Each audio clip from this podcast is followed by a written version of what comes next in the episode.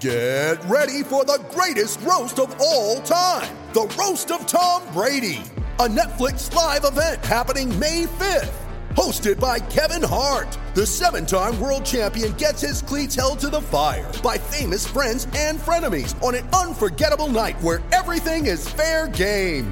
Tune in on May 5th at 5 p.m. Pacific time for The Roast of Tom Brady. Live only on Netflix. You're the apple of my eye. Anytime you need a friend, I'll be right there by your side. You're the apple of my eye. When I'm with you, girl, you change my darkness into light. You're the apple of my eye. Anytime you need a friend, I'll be right there by your side. You're the apple of my eye. Thank God.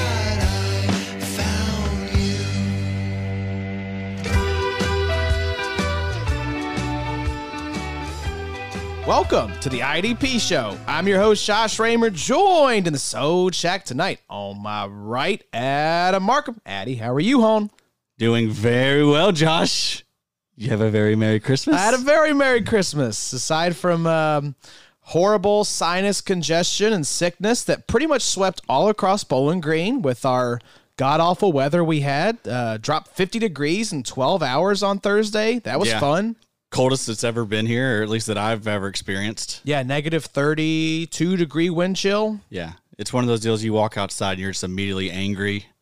The only thing you can think about are cuss words. That's right. I experienced that firsthand. It is not a fun place to be. We're not built for it down here. We are not. But someone who is built for the extreme weather and built for a Week 17 preview to help some people win some IDP championships north of the border, Canada's second finest export. It is PFF's own John Macri. John, how are you, my friend? I am doing well. Thank you guys for having me. I'm trying to figure out who the first import would be. I'm assuming it might be like a Justin Bieber or something like that.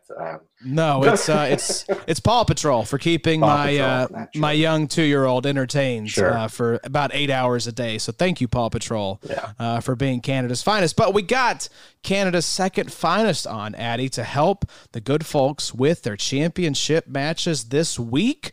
We're going to talk through every game, all the relevant IDP pieces. We're in for about a 5-hour podcast tonight. It should be fun. I think so. Always a treat to have old Macri in the house. Macri, how did your fantasy season wind up? We haven't gotten to chat in a little bit. You've been battling the vid and your busy work schedule and your family and just a lot of stuff going on. So we wanted to check in before we jump into these games. How'd your fantasy season end up? So far, so good. I think I have 7 finals this week, so that will be kind of the determinant factor how those end up. Obviously not the way I wanted it to go in XFFL, despite the points forward being near the top of the league, but getting screwed by the schedule, so not too happy about that. But in my longest running league, I've been in the playoffs every single year for I think it's 12 years now. And I'm a 4-time champion in that one, looking for number 5. So that's the main one for me this week, and then a few other ones as well, and including all 22, our IDP Avengers League, where we're in the finals over there too. I was going to say, Eddie, I think the karma balances out here because John, the PFF employee, is in the finals of the all 22 matchup. Yeah, I don't like that one bit. That doesn't pass the smell test. No, and I'm not impressed at all with that on John's end. Yeah, something stinks. I don't think he should have been allowed into the playoffs at all. I think he should have bowed out when he realized he was cruising for a title matchup. It should have been you, Addy. I think so. I think it says a lot about his character, personally. Yeah, but it's true. Yeah, it should have definitely been the team called Pressures Ain't Real.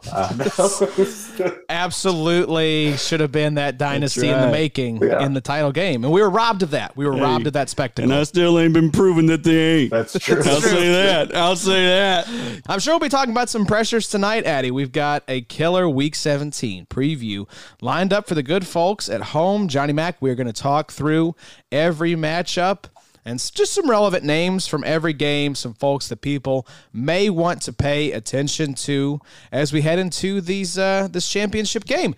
And we should mention as well, John, that we have. Of course, this will be our only episode this week. We've got IDP MVP coming up next week, so you'll be back again with your IDP MVP pick for that one. And John, have you ever done any IDP fantasy football leagues for the NFL playoffs? You know what? I actually haven't. I've done a lot of NHL playoff fantasy leagues, but I have not done an NFL one, as surprising as that might be. We need to make that happen, Eddie. It's going to be your first year, brother. Oh, yeah, that's right. Gonna put me right in that league, aren't you, John? There we go. Appreciate you skidding, steering out of that skid right there. I have to catch myself. I'm getting better at it now with two kids. So. That's true. That's true. Your kids are nothing if not mirrors for all of your worst habits, Addy. That's right. And also, John has, that's impressive, John's record fantasy-wise this year, because John does have, how old's the kid now? Is he a year yet? So, yeah, the youngest, Miles, is 8 months. So he'll be a year in April. See, I've got 7 months old at the house, so that's what I'm blaming all of my struggles on this year. Yeah. Waivers? Never heard of her. That's right, man. A lot of falling asleep early this year. Oh, yeah. A lot of getting too still on the couch at about, 9 o'clock, and it's just curtains from there. That's right. But next year, boy, we're going to be back. It's going to be back in a big way. Yes, sir. As long as you don't have another one. That's right. No, we're not doing that again. Plug that thing up and let's ride to victory, Addy. Yeah. Yes, sir. Right. Well, speaking of Ride to Victory, gentlemen, let's jump into it before my voice totally goes out. I'm glad it's hanging in so far, and let's see if it'll last the full way here. But, John, we're just going to, like I said, go game by game. We're going to talk about some of the top scorers here, anybody that we want to call out. And hopefully we'll get the folks set for Week 17 domination. But let's kick things off with the Thursday night football matchup. It is a pretty good one, all things considered, even with the decimated Titans squad hosting the Dallas Cowboys coming to town. Just some notable names on both sides of the ball, John, and we'll talk about this guy here in just a sec once we run through the players. But Micah Parsons, the biggest name from this game. We're going to be talking about top scorers from the last 3 weeks, so we wanted to give you all a really good snapshot of what has happened here over the last few weeks. Micah Parsons, 8.57 points per game on 85% of snaps. Leading scorers for the Dallas Cowboys, Jayron Kearse, 14.35, and Deron Bland at 14.58. Over on the Titans side, Denico Autry had a big 35-burger last game coming off injury. Kevin Byard's actually been coming back to relevance a little bit, 13.02 points per game. And then Jeffrey Simmons down at 11.1 with Monty Rice, who is the fill-in for David Long Jr., clocking in at 12.17 on 84% of snaps. John Macri, who do you want to call out from either the Cowboys or Titans? Anyone wetting your whistle from this game? Well, I think... the big one is Micah Parsons, right? He's had one sack in the last 4 games, but if there was ever a matchup for him to just go off, I think he's going to eat this week. People are down on him. He hasn't had the tackles that, help his floor a little bit if he isn't getting the sacks, but that's always kind of been the risk with Parsons, right? We kind of knew that coming into the season, this guy's going to spend a lot of time on the edge. We didn't think it was going to be full time, but it's been full time, so he's not necessarily going to have the tackle floor of your typical full time linebacker. So there was always that low floor, high ceiling, but that high ceiling is elite. It's about as good as it gets. So I have him as my LB1 this week. The Titans have the lowest graded pass blocking offensive tackle unit between Nicholas Petit-Friere and Dennis Daly. Then they got Malik Willis starting at quarterback. He's got a very high pressure-to-sack conversion rate at 26.3%. I think there's some bloodbath potential for Dallas, Micah Parsons, DeMarcus Lawrence, Dorrance Armstrong. I think this could be a huge week for those guys to bounce back, because Lawrence had a quiet week last week as well. So people that survive should definitely stay with those guys if they made it to the finals. Yeah, this sets up beautifully, Addy, for the Dallas Cowboys pass rushers. Rookie quarterback, doesn't sound like Derrick Henry's going to play. Really bad offensive line. You're not benching Micah Parsons. He has been, letting you down a little bit here in recent weeks, but this seems like the perfect bounce back week, and it could be a bounce back in a major way here in championship week. Yeah, don't get cute. I mean, this guy, even if he doesn't have a big pop-off game, I feel like he has a decent floor. Even, 8.5 points per game over the last 3 weeks. Of course, that's not what we expect out of him, but that's okay. That's fine. The upside's just too great. Yeah. There's no point total over the last 3 games that would make me want to sit Micah Parsons down in championship week, let alone in a plus matchup against the Titans. John, what about the safeties here? Jayron Kearse playing well as of late. Donovan Wilson down at 8.83 points per game. Are we trusting Jayron Kearse from the safety options there in Dallas? Yeah, I like Kearse. I like Wilson. I'm starting both those guys in a few leagues. Malik Hooker's he's kind of the third safety there, plays a little bit more deep, so I'm not as excited about him. But I had no problem locking Donovan Wilson, Jayron Kearse into the lineup. Yeah, they've been solid. They get a decent amount of box usage as well. They get some pass rush opportunities. They kind of do everything for them, as their linebackers are just kind of they're not too exciting. It's Van Der Esch, who's, I think, out this week. Anthony Barr, who's been basically just a floater out there. He doesn't really do much. So those guys kind of step up and clean up a lot of the tackle opportunities. So I do like them. Yeah. Eddie, what's your confidence level on the Titans side of things? That's what we talk about a lot as we get into championship week. You just don't want guys that are going to crap the bed and give you a 0. So how do you rate your confidence here for some of these top scorers? Denico Autry, Kevin Byard, Monty Rice, Jeffrey Simmons. Which of these guys are you firing up with confidence? I'm okay with Monty Rice. Jeffrey Simmons, obviously. I mean, you're not sitting him. Well, I think Simmons is out. He's going to be out this week. Okay. They've ruled him and Autry out, actually. Oh, dang. That's right, because they're playing tomorrow. That's Thursday night. Okay, so there we go. That's right. Which Thursday night games at this point in the season should be illegal. It's just stupid. Guys are just coming off car wrecks. I'm not excited about starting anyone then, honestly. I mean, Monty Rice is a fine option, I guess, if he's your LB4. Yeah, I was going to say LB3 even. That just feels a little dicey. And then... Yeah. Kevin Byard, are we trusting Byard? He's a fine safety two option. Yeah, sure. Yeah, that's just he's come back to earth in a big way this season. But you could do worse as a safety two, I guess. Let's move on to the next game here, gentlemen. Dolphins versus Patriots. Some big names here that we love to see for the Miami Dolphins. Eric Rowe, 22.35 points. Again, some of these players might not have played all 3 games over the last 3 weeks. So that doesn't mean if you see a big point total that these guys are necessarily playing 100% of snaps over the past 3 weeks or anything like that.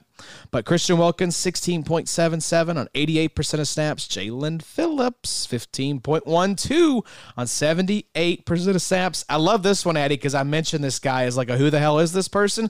Cater Kohu, 98% of snaps, 14 points per game. And then over on the Patriots side, we know all about Marcus Jones. Check out our Twitter to see the amazing call from Sig back in April on Marcus Jones. It's an all-timer, Addy. Unreal tweet, unreal engagement. That's all that matters. That's all that matters. That's all we're after. Josh Uche putting up 20.17 on 64% of snaps. You also have Juwan Bentley, Kyle Duggar, and Matt Judon. John, I think we're firing up Matt Judon with confidence from this game. Jalen Phillips, Christian Wilkins. Am I missing anybody here that we are giving 2 thumbs up to? 2 thumbs up. Yeah, I think it's Wilkins. I like Duggar. I like Duggar quite a bit. There's probably not many safeties that I want to start over him. I know he's not necessarily a full-time player, but he's just so good at creating kind of those big plays. He gets the ideal alignment, so he makes up for a lot of those missed snaps with just where he lines up and then what he does with his snaps when he's on the field. So I really like Kyle Duggar again this week. Juwan Bentley. Solid. He played 100% of defensive snaps for the first time last week, which we know is probably not going to repeat because of New England IDPs and how that works. But yeah, Jalen Phillips, I'm starting him where I have him, but it's not the best matchup. Connor McDermott, I think, is the right tackle there. He hasn't allowed a sack yet since he joined the Patriots, so a little bit of a tougher matchup. But I think Phillips he should still be a solid play. So I'd be starting him over most edge options too.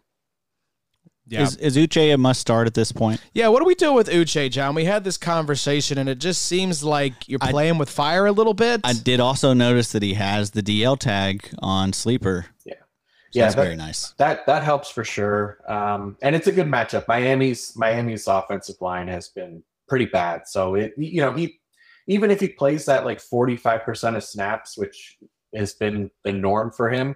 I'd play him. It's a great matchup. I think they're going to be probably playing Bridgewater too this week, right? So Tua's out. They are. So. Yeah, Tua's out, and Bridgewater's in line to start. Yeah. So yeah, no, I like Uche, Judon.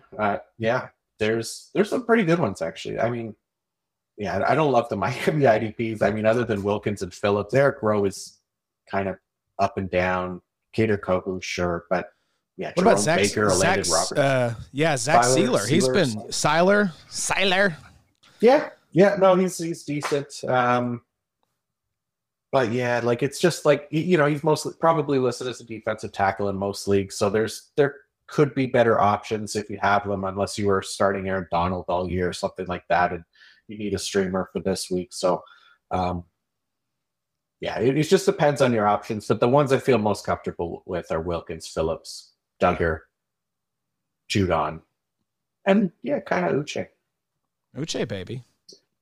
I also want to say Jerome Baker's been solid at points this year. He hasn't been the last few weeks, but he's been surprised. He's always like better than you think. He gets kind of slept on a little bit, but he's a solid LB3-4 type. Has decent upside because he gets to rush the passer quite a bit. Also, John, what do we think about Channing Tindall moving forward? I mean, I still like Tindall. Like, I liked him coming out. I'm not a fan of, like, Miami's linebackers. I don't know what their contract situations are like. I haven't really looked at it since the season started. I probably looked at it in the offseason, but I've now forgotten. So, I mean, the only thing is, like, Miami's defense isn't the best for linebacker production, right? It's a very man-heavy, kind of blitz-heavy scheme, so there aren't a lot of, like, tackle opportunities for linebackers there, and that's kind of why Baker's that kind of up-and-down player. He's a good finisher as a pass rusher, so that helps him, but as far as, like, tackling goes, he's usually around the bottom of the league in tackle efficiency. But if Tindall can... I mean, Jesus, there's a Landon Roberts and Sam Egwuobowen and Duke Riley that they're playing. Like, these guys are not good. Like, so there's got to be an opportunity for him at some point soon. They played him a little bit this year, but it's been basically nothing. So, hopefully a few of those guys leave next year. We get to see a little bit more of him. And it's the Dolphins have played well, so it's not like the Falcons or the Lions where – They want to get a look at some of these young guys, right? The team has played well. They don't have a lot of motivation to switch things up at this point. So it's not like the Raiders where they're like, hey, David Carr, Derek Carr, whatever the hell you're – Derek Carr, right? I always get it mixed up which one it is. Derek Carr, get your ass out of here. We don't need you anymore. Thank you very much. It's Jarrett Stidham time. No, the Dolphins are not doing that. They are fighting for the playoffs. But I agree. I like Channing Tindall's prospects because – look at the trash ahead of him, Addy. Yeah. It's a bunch of bums. So, where do we like Carr to land? Boy, that's a great question. I think New York Jets makes a lot of sense if they want to keep Wilson around, or because Mike White's probably going to get a nice little deal this offseason. He's a free agent as well. Wow, interesting. So, yeah. Any thoughts, John? So not the Colts then? Lord, I hope not. I'm hoping we go the rookie route. I think we're another bridge quarterback. Yeah. I get to look at Derek Carr's face all year. No, thank you. I'm hoping we go rookie quarterback with like a good head coach who can develop a rookie. So that's the hope. Yeah, remember when he had like a breakdown, guys? Derek, what is his name at this point? It's Derek, right? It is Derek. Like, okay. Remember when he had the breakdown, like, y'all just don't know what we're doing to our bodies. Y'all don't understand what we're doing to our body. He just had a lot of bad looks this year. Yeah, he's an emotional guy. Yeah, I'm sure. He is. I'm sure Josh McDaniels is like, bro, you're dramatic. You get this dude out of here. Get me Tom Brady right now.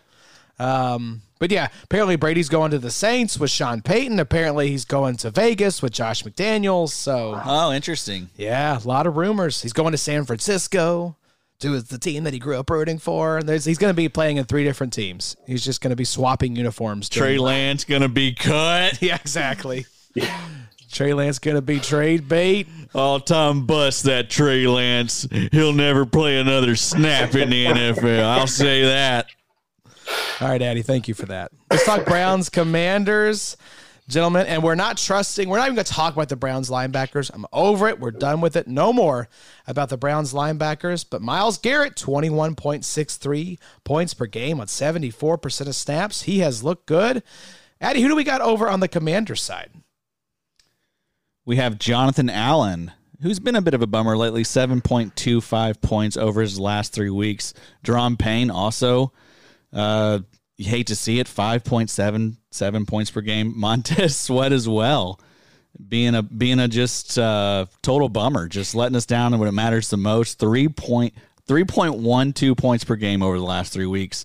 Jamin Davis, 10.8 points per game. Derek Forrest, 12.25 points per game. So, Cameron Curl also has been sucking 6.75 points per game. This game just sucks for IDP options outside of Myles Garrett, it seems like, John. Yeah. I think ever since we pumped the tires of Montez Sweat on that IDP shorts episode, he's just gone completely downhill. But yeah, I mean, it's not a great one. You definitely don't start any of the Browns linebackers. Myles Garrett, you know, he had a down week last week as well, but I think he's in a good spot to bounce back. Charles Leno is the left tackle there for Washington, and he's been good this entire season, but, I mean, Nick Bosa made him look like basically like a fourth-line plug last week. He just destroyed him. So I would be starting Myles Garrett with confidence again. Delpit, I like Grant Delpit at safety. I think he's a decent option. And you get Carson Wentz, for the Commanders. So can't you just see him just not having any pocket awareness after several weeks off and just getting crushed on multiple sacks? I can see it. Oh yeah, definitely. That's bound to happen. It's not going to last long for Carson Wentz as a starting quarterback again. But the other one is Chase Young, right? He looked really good in his return last week. He didn't really do anything for IDP purposes, but he was Washington's highest graded defender, and it actually played a little bit more than they expected him to. I think they were planning on like 15 snaps or something like that. So he got out there a little bit more and looked decent. So that's a good sign, at least for dynasty managers going forward. He's not going to be a top option this week, but there's probably some managers who at least just wanted to see him on the field this season, because it was looking pretty scary there that we might not even see him. Yeah, that was a weird situation for a little bit. It was another week. And it just felt like, is this guy okay? Something going on. What is he going to be shut down? Is he not going to play a snap this year? But you're right. It was really nice seeing him out there. Where does he fit in your dynasty ranks, John? That is a good question. I've been starting them in recent weeks, so I could probably tell you where I have him kind of plugged in here. But I think he's still not like a top option. So I have him edge 11. That feels about right. I was going to say top around 10 to 12 range, so that feels about right. Yeah, he's in I know Joey Bosa's not the most exciting person right now because of the injury too, but Joey Bosa is still 27, and he's still elite when he's on the field. So he's in that kind of range with Montez Sweat, Joey Bosa, Daniel Hunter. I have him behind Jalen Phillips. I have him behind Rashawn Gary. I have him behind Kayvon Thibodeau and those guys. Yeah, so I think that makes sense. Where do you have him, Maddie? I've got him. It looks like edge 15, but okay. I haven't updated it since he returned. So. And just he looked good. Just seeing him back was gonna, that's gonna bump him up a little bit for sure. That puts a little bit of wind in your sails. Yeah, so I think he's gonna be probably in that same range John mentioned. I've been bumping up Azeez Ojulari quite a bit recently. Who would you rather have, Azeez Ojulari or Chase Young? Oh, that's a good question. Yeah, I think it's Chase Young, but it's so close. I like Ojulari so. I think it's still Chase Young for me, but it's close. Kwity Paye? I know you like Kwity Paye. I do like Kwity Paye. I think still probably Chase Young. I think it's still Chase for me as well on both of those. It's very close though. Yeah, I think it's just like we know how good Chase Young is. Like we've kind of seen, not to his full potential in the NFL, but we've seen that kind of level. His rookie year was really, really impressive. The second year, he dealt with some injuries. He had the groin strain early, so that really kind of hampered him, and then he missed the rest of the season, obviously. So, and then this year's been basically a write-off. So there's a lot of question marks, and I think if anybody wants to put Kwity Paye or Azeez Ojulari ahead of him, I'd have no problem with that at this point. There's still a lot that needs to be answered for Chase Young, so. He still is just 23.7 years old. That's the thing, man. Yeah. He's so young. We've seen the potential. It's a great time to buy because everyone's down on Chase Young. People forget that. People forget 23.7. People don't think about that. People don't, man. They don't think about age, man. It's so true, bro. It matters, dude. It matters so much, dude. All right, let's move to the next game here, John. It's the Battle of the Birds, Cardinals versus Falcons. J.J. Watt recently announced seemingly his retirement, so happy trails to J.J. Watt. He has been playing well, though, 22.33 points per game on 86% of snaps. Zach Allen right behind him, Budda Baker, Isaiah Simmons also cracking the top five. Zaven Collins at 10.92 on 98% of snaps. Over on the Falcons side of things, Rashaan Evans, 13.2 on 100% of snaps.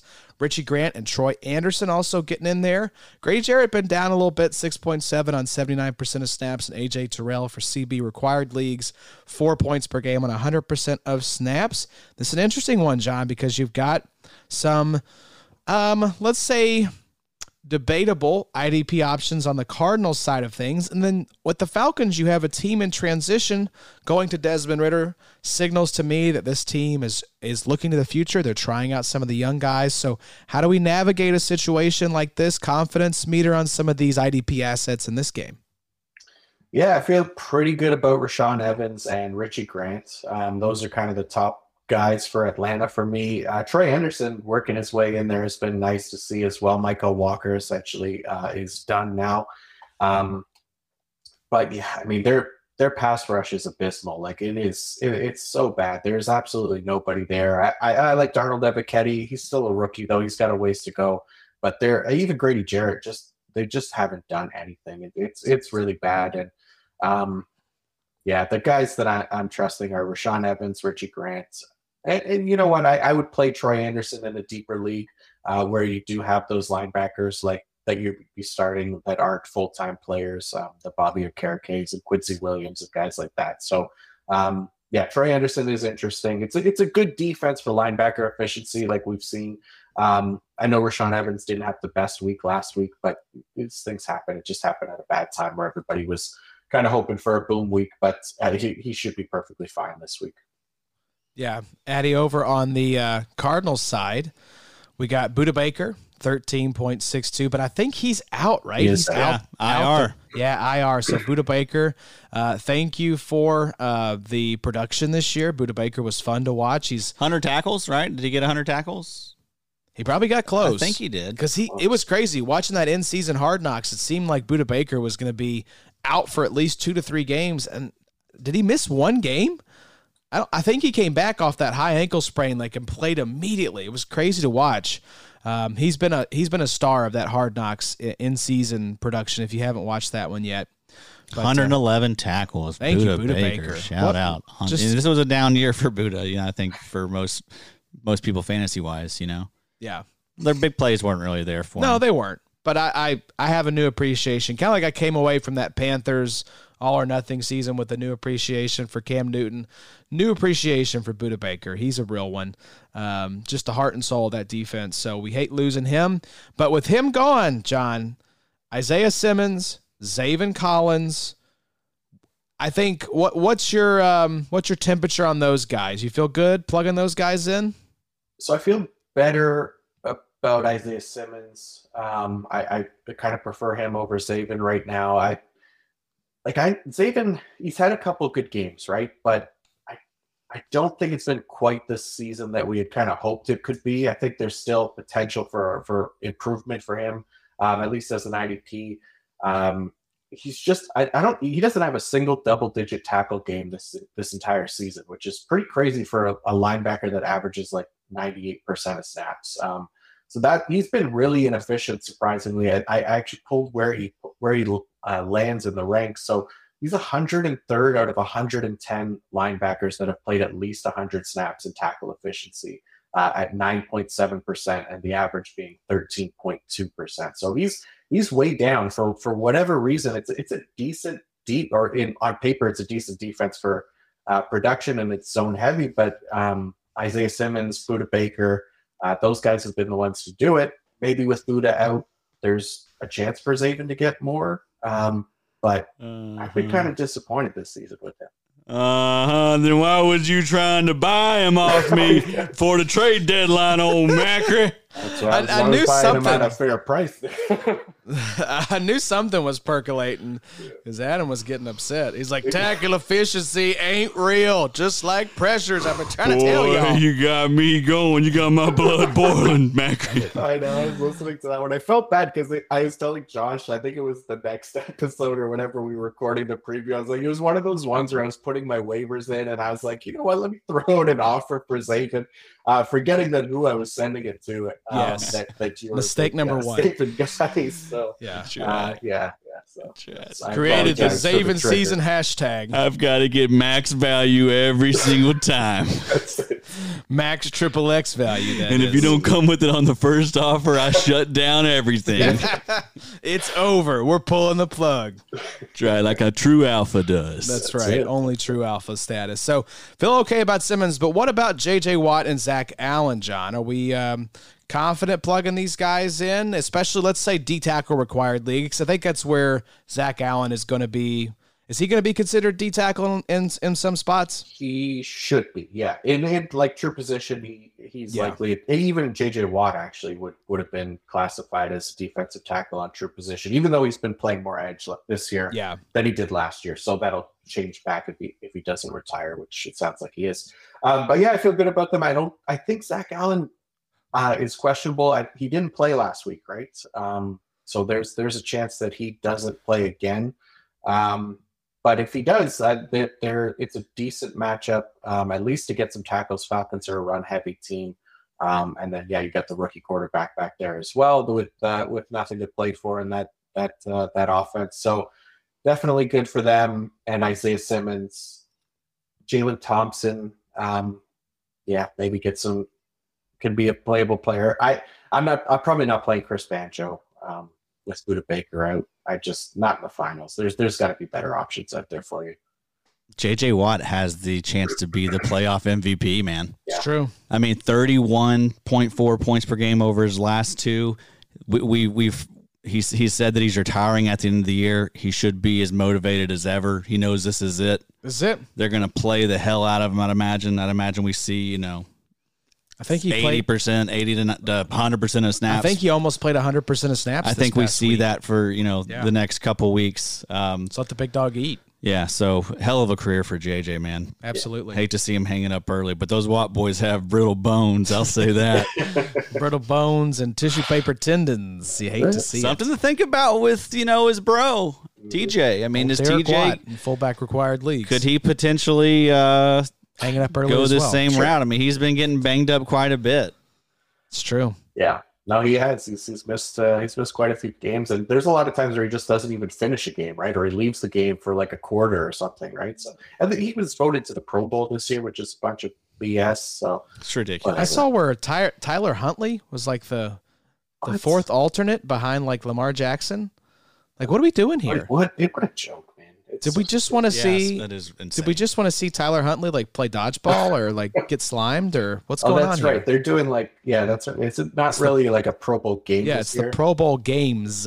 It's like flag football. Right. I think dodgeball is still on the table. Yeah, they probably got some. They got like a skills competition. I would love if PFF made John like grade the Pro Bowl. Oh, I think that would absolutely. He would drive his car off the nearest cliff if that was. We have to do like Senior Bowl practices and stuff, like the one-on-one reps and things like that. That's tough enough. I can't imagine what grading the Pro Bowl would be like. It's like, how are we even supposed to grade the dodgeball game? I don't even know what constitutes a good rep here. We're paid subscribers. We could submit that request in there, Josh. We could. We actually could. Let's ruin the Pro Bowl life. To be graded. Yeah. And we know just the guy for the job. We know exactly who's signing up to do it. Yeah, he's watched the Ben Stiller dodgeball movie 15 times. He knows. He's ready to go. Well, let's talk about a game that has a lot of questionable assets. We've talked about a few games already with some guys that have question marks with regard to our confidence level, but let's talk about some more. Jaguars versus Texans.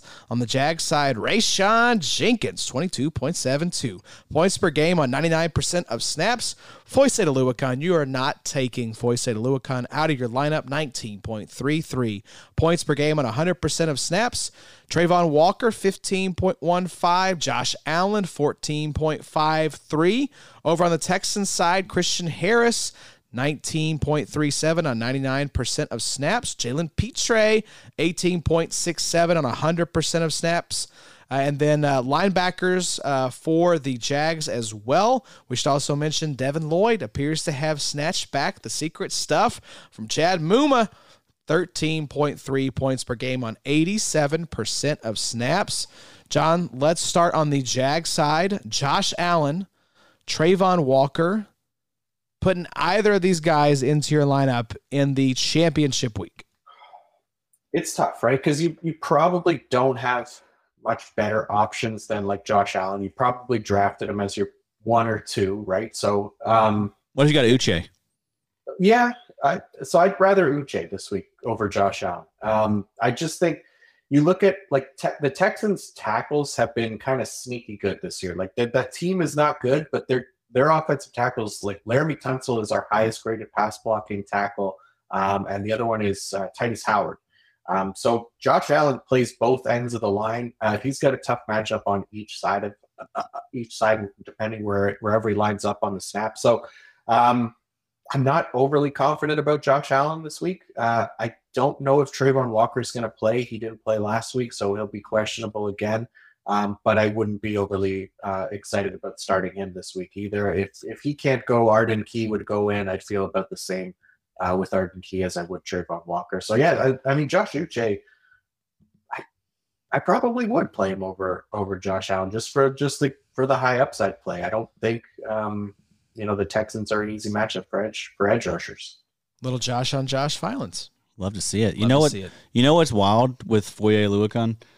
Last year, he was amazing, of course, averaged 16.8 points per game. This year, even better. His first year in Jacksonville, 17.3 points per game this year, has been an absolute monster. Truly the most underappreciated IDP superstar. He is. I really believe that. Yeah, he really is, man. The tackle numbers have been insane as of late. Yeah. Like, just nuts. And having two really solid linebackers alongside him there in Devin Lloyd and Chad Muma, it's like, how does this guy continue to do it? He's incredible. Yeah. It is much respect to Foyce. John, do you have a read on that situation there with Muma and Devin Lloyd? Yeah, what's your take on that? It seems like Devin Lloyd is back, but the snaps fell a little bit. Are we trusting Devin Lloyd in such a big spot?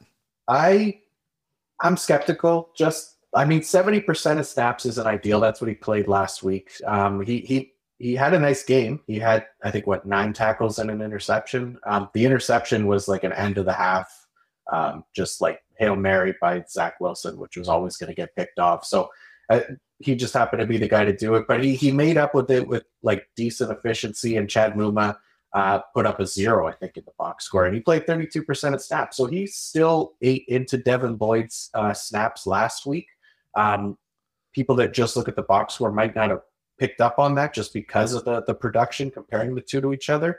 But there's definitely risk with Devin Lloyd this week, even after a nice game. But if you're starting him as an LB3 or 4, that's probably where I'd feel good about it. But there's definitely better options, guys that are going to play every down and are a little bit more reliable. So I would be a little bit concerned there. As far as what they're doing there, I think they could just be looking at it as, a situation where they don't want just two guys to play all the snaps, right? They're gonna split up that time and give Lloyd a little bit more of the work and still get Muma in there. But so not ideal for IDP, but that could just be the way they're going to get a read on them for, who knows, through the end of this season, and then we'll see what happens next year. But could definitely be a risk next year as well. I hate the Jags, Addy. for doing this to us. It was so annoying. We knew when it happened that it was annoying. We could have had Lloyd or Muma in a different spot in a nice profitable role, and here we are trying to figure out who's the second banana to Foyce Aluaku. Yep. I mean, and on the Texans side, you know, you got some really interesting dynasty pieces now too with Christian Harris. I mean, we are a little worried about him just because he hasn't been productive. But you know, the last couple of weeks that he seems to have turned that around, and 19.3, I guess, over the last three. 99% of snaps as well. Feels like, John, the Christian Bros, Kirksey and Harris, and then Jalen Petray are pretty solid options, especially in deeper leagues. Petray's an absolute stud, right? He's been balling, he's bro. Fire. I think is he safety one. I'd say so. Yeah, he's been awesome, man. Yeah, especially with Derwin missing time too, right? He's definitely probably jumped in the last few weeks. But yeah, those are the guys. You know, streaming option, OpenAI, Okoronkwo, not the worst option out there. He's decent. But there's even Jonathan Owens, like the safety there. There's some risk there because he's not truly like a full-time player either, and he does play a little bit more deep. So, yeah, those are the guys. I think it's the Christians and Jalen Petrie. Yeah, Jerry Hughes decided that he didn't want to do sacks anymore. No more sacks. I'm tired. I'm swearing off sacks and abstaining from them. Yeah, he'd had enough of those. Yeah. Let's talk about anybody else on this team. Anybody else in this matchup, John, that we like? It seems like that's pretty well it. Yeah, I think that's it for me. I'm not going to play around with these guys too much. I think that's it. All right, well, let's move on to a very depressing matchup for this guy, Colts versus Giants. Oh, my God. Okay, so here we go. We got Big Dick Nick swanging it for the Colts the last couple games because we are all in on the tank and getting the highest possible pick. As if that Monday night game wasn't embarrassing enough, we're going to continue with Nick Foles the rest of the season. No first down, is that what I heard? Yeah, well, yeah, no third down conversions. Okay. So, yeah, it was we also did it in the Patriots game as well. I think we did not convert a third down. That was I believe that was Sam Ellinger's last start. He started the Raiders game, which we got to see in person. #blessed. And then I think the Patriots game was the one that got Frank Reich fired. And then Jeff Saturday came in and replaced him with Matt Ryan, who then benched him for Big Dick Nick. Shoot, so... We're in hell over here in Indianapolis. Did you get to see the Vikings game then? Yeah, I got to watch that on my phone at my wife's family Christmas, so that was ruined. So thank you, Colts, for that. Good stuff. You guys got the number 5 overall pick right now. We're at number 5. We have a path to number 1, I think. I'm hoping if we can get in the top 3, maybe we're in range for one of those top 3 quarterbacks. That's my goal. It's my goal for the season. New GM, new coach, new quarterback. Let's just turn the page from this skid mark of a season. You don't want to go ahead, John. Oh no, I was just gonna say, do you think the NFL should do a draft lottery as opposed to like the inverse order of the standings? I mean, I wouldn't be opposed to that. It'd be another TV spectacle, so I'm sure the NFL is looking into it because now you could tune in to see which ping pong ball comes out for what teams and all that. So, yeah, I'd be for it. It would probably help with some of these pretty blatant tanks that we've seen this season. I mean, the Raiders are starting Jarrett Stidham, so there's that. And the Colts are starting Nick Foles, so that's cool. So yeah, Addy, why don't you read some of these Colts options while I go cry? Sure. DeForest Buckner, he's been great as of late, 23.4 over his last 3 weeks. Another surprise here, though. Deo Odengbo? Am I saying that right? Odengbo. Odengbo. 21.3 points per game over his last 3 weeks. It's kind of like what you see when you see that points per game from him. Odengbo. There you go. Yeah, I like that. That's really good. He's been playing a healthy amount of snaps, 65% over the last 3 weeks. Rodney Thomas, 17.5 points per game. That's a nice little option for you there. As of late, Zaire Franklin, he's been great all this whole season, 17 points per game, playing all the snaps. Kwity Paye also been really good as of late, averaging 17 points per game. Okereke, he's been solid. 13.1 points per game. Grover Stewart has been a bit of a downer, considering how he started the year. Yeah. But still a nice option for you, I think, in defensive tackle leagues. 11.3 points per game over his last three. And Yannick has also come back down to earth a little bit, 10.3 points per game over his last 3 weeks. Yeah, so some nice options for the Colts, John. I think DeForest Buckner, you're putting him in. Zaire Franklin, Kwity Paye, all feel pretty good. What about Bobby Okereke? The snaps have been a little weird, and I kind of wonder. I don't think the youth movement and the tank is going to affect the defensive side as much as the offensive side. But I don't know, man. Bobby O, it seems like, is the one that's been – coming off the field. I saw a lot of EJ Speed last week. Bobby O, confidence level, week 17. Yeah, he's another one of those guys similar to Devin Lloyd, who's a little bit riskier, right? He's not playing that every down role. So, the good thing with him is he's at least been like efficient with his playing time. So you wouldn't really know that he's coming off the field unless you're watching the game. He's above average in tackle efficiency when he's out there. So that kind of helps him a bit. But definitely there's some risk there, right? If they play like 54 defensive snaps or something, he's coming off the field on 30% of them. That's a big chunk of time missing, and it's not a lot of snaps to get tackled. So there's definitely risk there. I'd push him down the ranks a fair bit this week. And then, yeah, Zaire Franklin for sure. I mean, he's just been so good. And Roddy McLeod has been decent as well. I kind of like Roddy McLeod. He doesn't do much other than get tackles. So you can't really expect much more than that from him. But if you're looking for, like a deeper safety play, you can kind of plug him in. He gets ideal efficient alignments. And it's been decently efficient as far as tackles go. But he's not going to get you, sacks or interceptions or anything like that. Most likely, he's about as boring as they come, but a decent play at least. Yeah, wanted to circle back around. Jalen Pitre is safety one. Okay, on the season, he is not DB one. That is still L'Jarius Sneed. DB three is Marcus Jones. Isn't that crazy? Right? Because he is 3 points behind. That's in Josh Pitre or Jalen Pitre leagues that have return yards. Yes, which ours does. That's a very important point here. Where's all leagues? Where does Pitre? Where's he in your ranks now, John? Among safeties, safety's so weird at the moment. Yeah, for dynasty. Yeah, I haven't started safeties yet, but he would definitely be high. I think, would be top five. It's like Derwin, Brisker, Kyle Hamilton, Pitre, right? And some in that that's the mix, right? I think so. Yeah, I think that. Yeah, I like I was talking about Duggar, but I put him in there. I think Hufanga probably gets in there. Mm-hmm. What about C.J. Gardner-Johnson? Oh yeah, I think he's in the conversation. Deuce. Yeah, gotta have C.D. Deuce. In there. So yeah, I mean top 10 for sure, and then. Maybe start pushing him up after that. Let's see. I'd have him ahead of Jamal Adams. I'd have him ahead of Jeremy Chin. Yeah, that's a good one. Would you have him? You have him ahead of Jeremy Chin for sure. Yeah, Jeremy Chin. We you guys know. Adam thinks he's a big old yawn. Right. he has been better since he's come back. But yeah, no, I hear you. He's been disappointing. He's in, I'd say, top 8 for sure, and then I'll play around with it and try to figure out where he goes after that. Yeah, I think so. I think that's very fair. On the Giants side, John, this is obviously a plus matchup. The Colts are ass all the way around.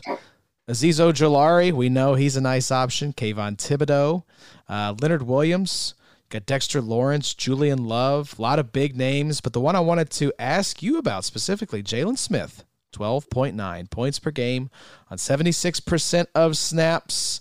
This is a ghost from IDP past, but say managers are in a bad spot. They've lost some guys to injury. Would you recommend rolling out Jalen Smith? And if so, what kind of expectations? LB3, LB4, where are you looking at him? Yeah, for him, I feel like it's at best LB3, more likely LB4, like, I think he was 65% of snaps, something like that last week. So there's bigger risk with him. And then especially the Giants defense is another one of those kind of man-heavy, blitz-heavy defenses where linebackers can go an entire game without coming near the ball. So and we've seen that kind of result this year. Like he's had some real stinkers and Tate Crowder before that. So Yeah, he's a riskier play for me too. I think LB3 is the hope that you get from him, but more likely LB4, I think. I'm hearing, Addy, don't start Jalen Smith. Yeah, just pray you're not in that position. Steep leaks. Right? I can't imagine. I can't imagine being in that spot. Hard, can't right? imagine. Especially the Colts, like their offense, like who knows what it's like. They're just not going to be able to move the ball. They haven't been able to move the ball. We did not convert a single third down. Unreal. So, yeah. So it's definitely a risky play. I like the defensive line guys, but Jalen Smith is a tough one. Yeah, I was going to say, it seems like Azeez Ojulari, Kayvon Thibodeau, no hesitation rolling those guys out there. Leonard Williams, Dexter Lawrence. How do we feel about those dudes as well? Yeah, feel good about that, and I'm starting them where I can. They're all solid plays. Yeah, Colts O-line has been rough, and yeah, Nick Foles is should be interesting. So yeah I'm running with the Giants D-line this week. Dragging that big old pecker around. It's hard to avoid the sacks. Expect Kayvon to officially arrive in year two. I think it's great. It reminds me a lot of Jalen Phillips. Just we've seen the flashes. He's someone that you should be trying to buy this offseason. I mean, most people that have him probably aren't selling, but I feel like you're going to have a lot of Kayvon shares in these 100 best ball drafts we're doing. Oh, yes, sir. Absolutely. Which, by the way, folks, get over at theidpshow.com. You're going to get early access to those best ball drafts, of which John Macri will be in quite a few. Yeah, we're going to drag him into a lot of these. We're trying to do 200 this year, guys. We're trying to do 200 in February alone. Should be fun. Let's move on to the next game, which features another depressing team. Broncos fired Nathaniel Hackett, but get the Chiefs this week. So that should be fun for the clock management coach, who is now the head coach of the Denver Broncos. What a weird turn of events in Denver. Who could have seen this coming with the optimism and hype surrounding the team when Russell Wilson came to town? But here we are. I tell you what, though, Addy, I am optimistic about Josie Jewell. 17.87 points per game on 100% of snaps. You also have Justin Simmons, 15.85 on 100% as well. Alex Singleton, 14 points per game on 83% of snaps. John, let's pause right there. We feel great about Josie Jewell. But Justin Simmons and the long, greasy-haired man, Alex Singleton, what do we think about those two dudes? Well, I have a lot of confidence in Alex Singleton, even though he's not a full-time player. This guy, I mean, he's elite as an IDP. Like, it is insane how well he racks up tackles. He's the most efficient tackler in the league at this right now, 22.2%, which is 9 points higher than average. And he's doing this on less than every down linebacker workload. So he's basically, look at it this way. If he was playing like Foye Oluokun's snaps, I think Foye's played over 1,000 now. Alex Singleton would have well over 200 tackles on this pace. Wow. Unreal. He's an IDP god. Josie Jewell also has just been like, fantastic. It's a great defense for them, for Denver, for linebackers. So they've taken full advantage, which you love to see. Very confident in those two guys. And Justin Simmons, I'm less confident in, just because we know kind of what he is. It's kind of that boom bust. He can, he can land you a pick and make you your week, or he can go with, an entire game with two tackles or something like that. Right. So there's risk there, but it's a good matchup against the Chiefs. Kansas City does have a pretty decent quarterback that can move the ball. So good chance there for Justin Simmons. I don't mind him this week. All right. On the Kansas City Chiefs side, a plethora of beautiful IDP options, headlined by Chris Jones, 22.7 points per game on 70. 2% of snaps. Willie Gay, 18.57 points per game on 65%. Frank Clark back in the mix as well, 13.33 on 76% of snaps. L'Jarius Sneed continues to do the damn thing, 13.03 points per game on 100% of snaps. John, one of your favorites, Furious George Karlaftis, 12.93 points per game on 51% of snaps. And then Nick Bolton, 12.67 on 100%. All those guys we feel good about. Anybody questionable for plugging into lineups?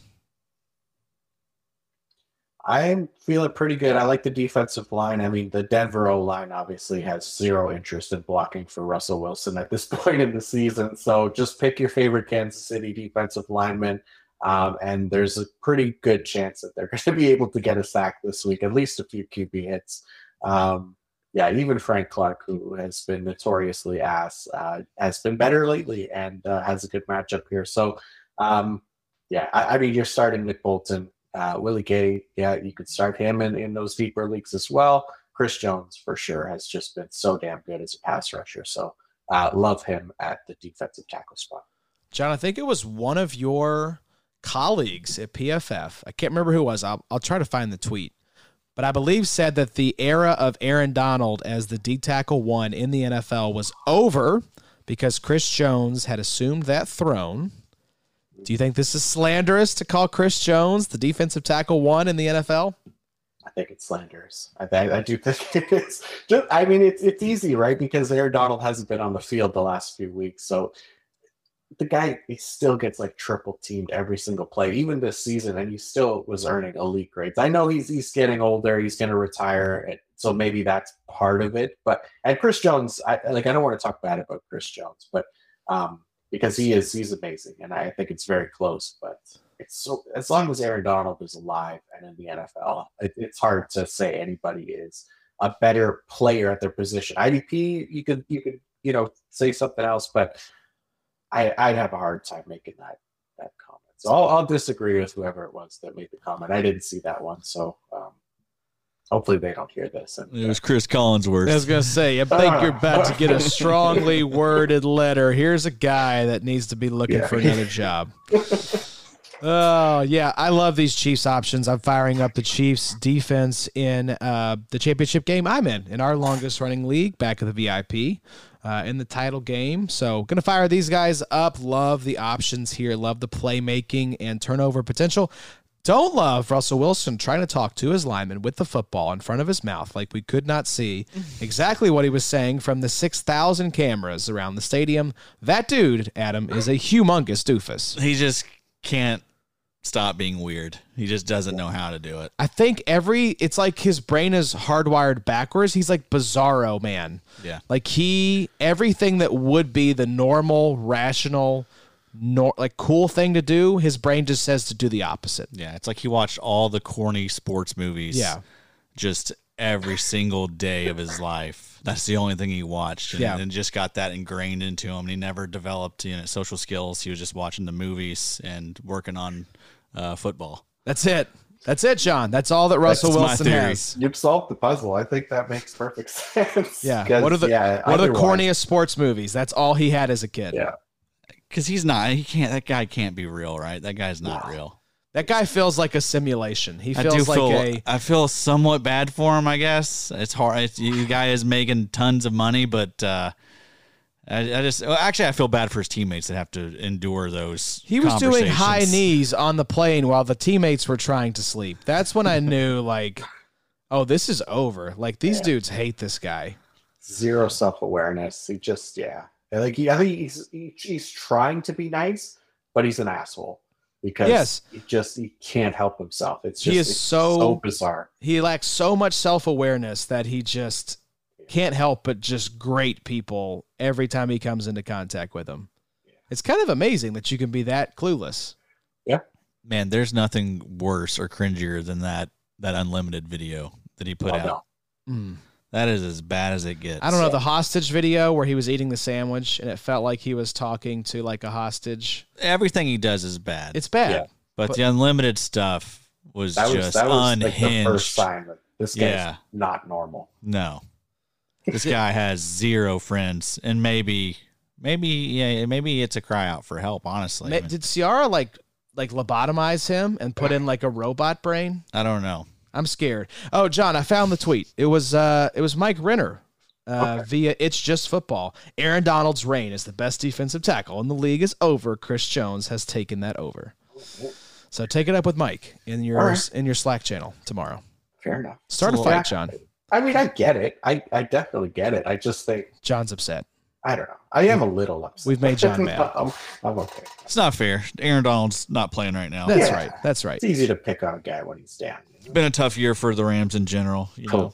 Yeah, talk about a team where it's been a tough year. Let's talk about the Tampa Bay Buccaneers versus the Carolina Panthers. Battle for the NFC South continues. We've got some decent IDP options for the Panthers. Frankie Louvu, 17.47 points per game on 99% of snaps. There's Jeremy Chinn, 14.42 on 100% of snaps. Brian Burns, 14.37 on 89% of snaps. Shaq Thompson, 12.35 on 100% of snaps. John, that feels like the end of the list for the Panthers that we feel confident rolling out. Am I wrong? No, you're not wrong. I think that's pretty much it. I mean, yeah, Brian Burns, I think, could have a decent week, especially if Tampa Bay has to start that third-string left tackle again. Brandon Walton, I think it was, had like a 46.8 pass block grade last week. I think Burns can take advantage there. Yeah, Shaq and Frankie. The linebackers are solid.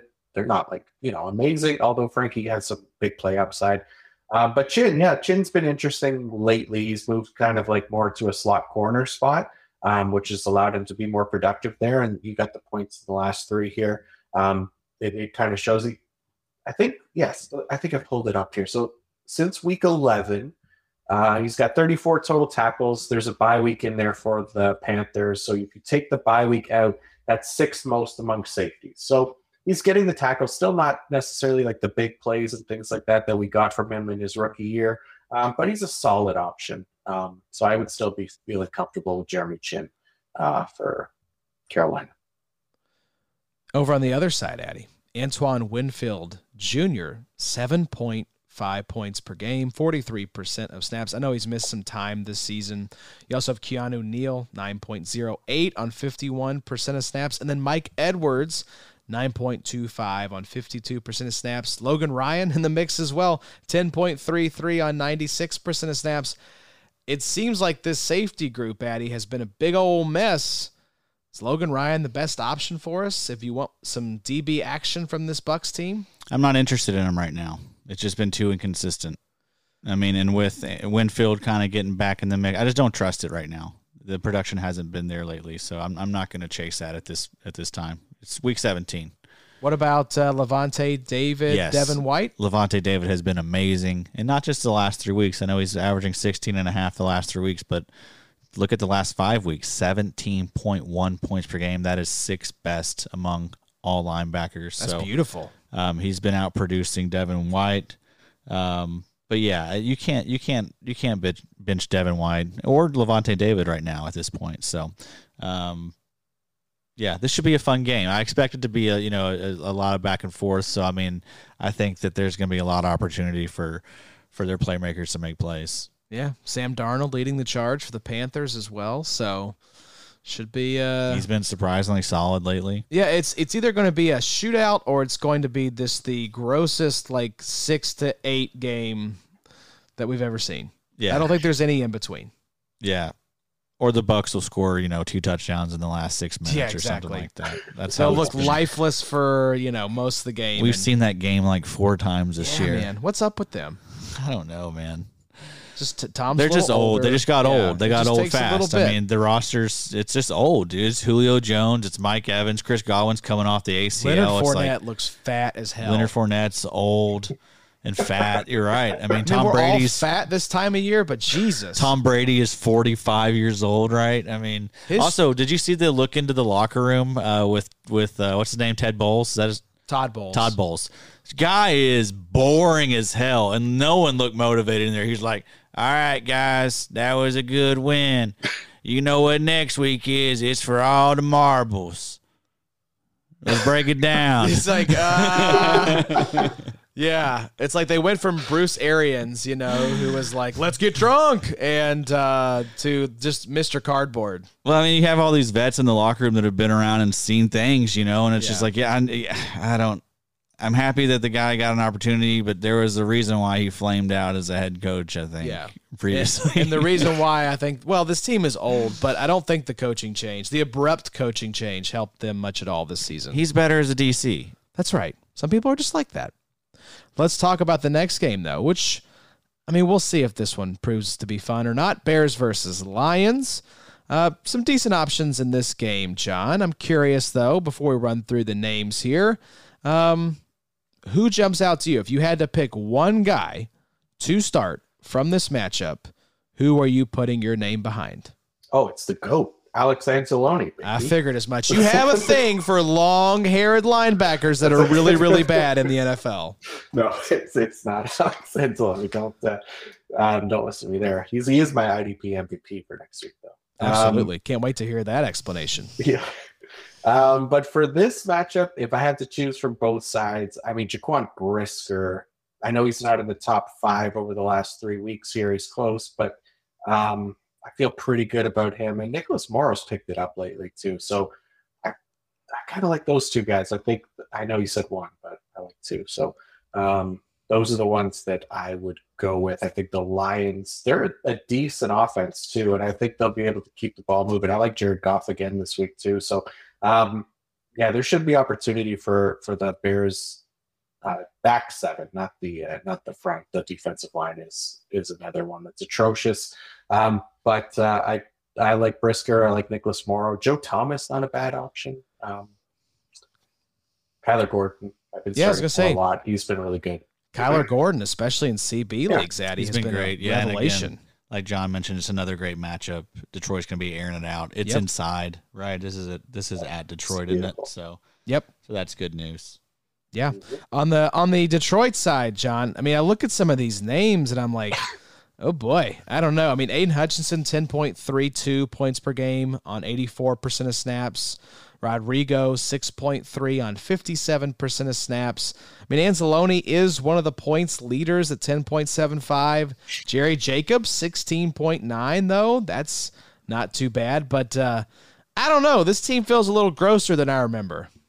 It's definitely gross. Aiden Hutchinson, I think, is solid just based on volume, and you know, he every once in a while he'll flash and hit a big play. But I mean, Deshaun Elliott is questionable again. He didn't play last week. Fatu Melifonwu came in and played for him, and I think he led the team in tackles last week. I'm pretty sure it wasn't like a lot, but maybe 9 or something like that. But he came in and played most of the box snaps for Deshaun Elliott, so he's kind of interesting if Elliott can't go. But man, yeah, I don't know. This team, I mean, they're close to a playoff spot. I guess they're still in contention, right? Like they were on a bit of a heater there. So I think they still have a chance, but that loss to Carolina really hurt their chances. That's right. Yeah. So they're doing it with a lot of scrubs, but you know, just like with IDP, sometimes you got to do it with a lot of the no-name players, and these are the guys that help you win. And I mean, other than Aiden Hutchinson, how many guys do you feel comfortable with here, really? Yeah, I know our boy Jake Colhagen recommended Melifonwu as one of his starts at DB this week. So with Deshaun Elliott being a DNP for the Wednesday practice, it looks like he might be getting the start, and Jake recommended him in the DB3 range. So if you start a lot of DBs, that could be a name to look at. But yeah, Addy, on the Lions side, Anzalone, if you're in a pinch. Yeah, he's fine. He's solid. Aiden Hutchinson. Sure. Big play upside. Jerry Jacobs. Right? Yeah, Jerry Jacobs. He's been solid. Speak on it. Malcolm Rodriguez, though. I mean, this was everyone's favorite IDP the first, 5 weeks of the season. Yep. Really came back to earth, didn't he? Did the opposite of the kind of late season rookie surge, where it was like he started off hot and then it's just kind of sizzled. Well, it was kind of getting out. Like the snaps were approaching like 70, 80%, and then they just really just started shutting him down, and you see him now like he's in the 57% the last 3 weeks. Yep. So I mean, that's just not ideal, and you got to figure that Detroit is. They're going to be motivated by what they saw this year. So they're going to be, I think, players in free agency. They're going to be maybe trying to bring in some impact players on defense. So, I mean, there's not a lot of dynasty assets that I feel good about outside of Aiden Hutchinson. That's really it. Yeah. Tracy Walker, you feel still feel good about that? He's got the contract. He's got the contract, but I mean, gosh, coming off an Achilles. Yeah. I don't like that at all. I guess Kirby Joseph is okay. He's interesting. But, yeah, there's just James Houston. He's been interesting the last few weeks. Just out of nowhere. Yeah. I mean, just very limited snaps and opportunity. But, man, he's making the most out of them. Yeah. Any relation to Justin? That is dad. Play it like Justin. Dad, is that you? Could be his dad. I mean, Justin is old enough at this point. I think he is 53 years old. He absolutely is 53 years old. Let's talk about the next matchup here, gentlemen. I think we have 6 games left, so let's talk about Saints versus Eagles. This is juicy, even with, I don't know, are we going to get a Jalen Hurts game, or is he out again for this one? I think it's Minshew again, isn't it? Seems like. Yeah, it seems like it's probably going to be Minshew, although there was some optimism, I guess, from Sirianni saying he's not going to rule him out, and something about him being a fast healer or something like that. I don't know how that means, always makes me laugh. Fast healer. It's like, we have like actual like doctors who can help like describe this thing and like, you know, actually quantifiable terms. We don't have to get like mystical here. Yeah, I don't know how much to put into that either, but my AJ Brown shares are hoping that he's back. Yeah, he's got the Wolverine blood in him, Jalen Hurts. I think Dak Prescott said the same thing, right? He's a fast healer. Like, what the hell does that even mean? Yeah, sick brag. Yeah, cool stuff, bro. Well, let's talk about the IDPs in this game, John. Let's start on the Saints side of things with the recent reemergence of Pete Warner. Now, is Pete still healthy? Is Pete still going to be back out there? Is he out? IR. Okay, I thought he came back, right?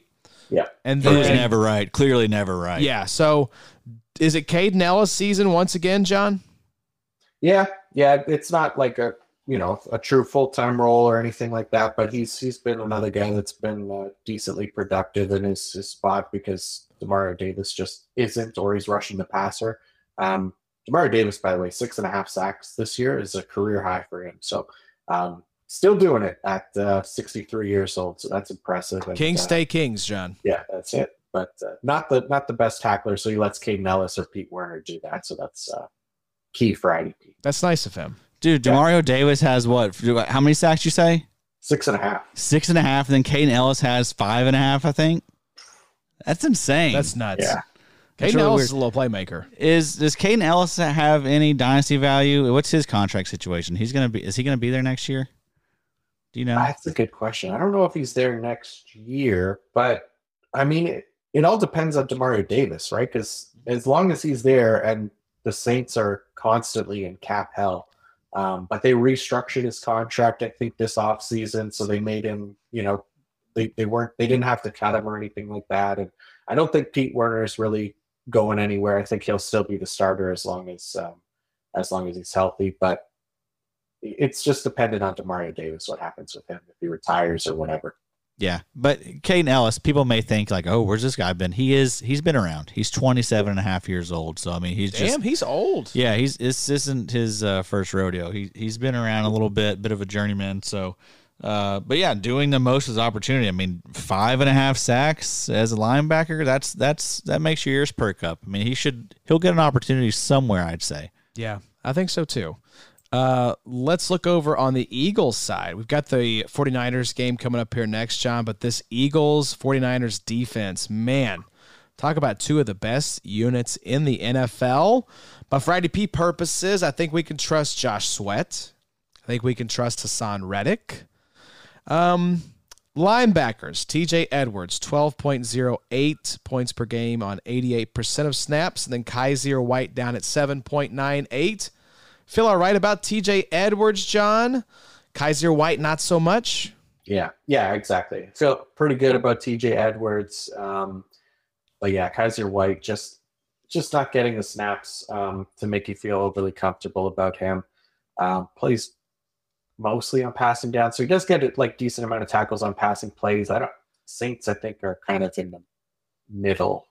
Actually, I don't know. I'm maybe talking out my ass there. Just kind of thinking off the top of my head. So yeah, I'm not overly comfortable about Kaiser White. Is basically what I'm trying to say. TJ Edwards, I am. Yeah. White's been kind of mad this year. Yeah, kind of mad. Brandon Graham, though, 23.58 points per game on 38% of snaps. Talk about boom bust, John. Is there any world in which you're plugging Brandon Graham into your lineups?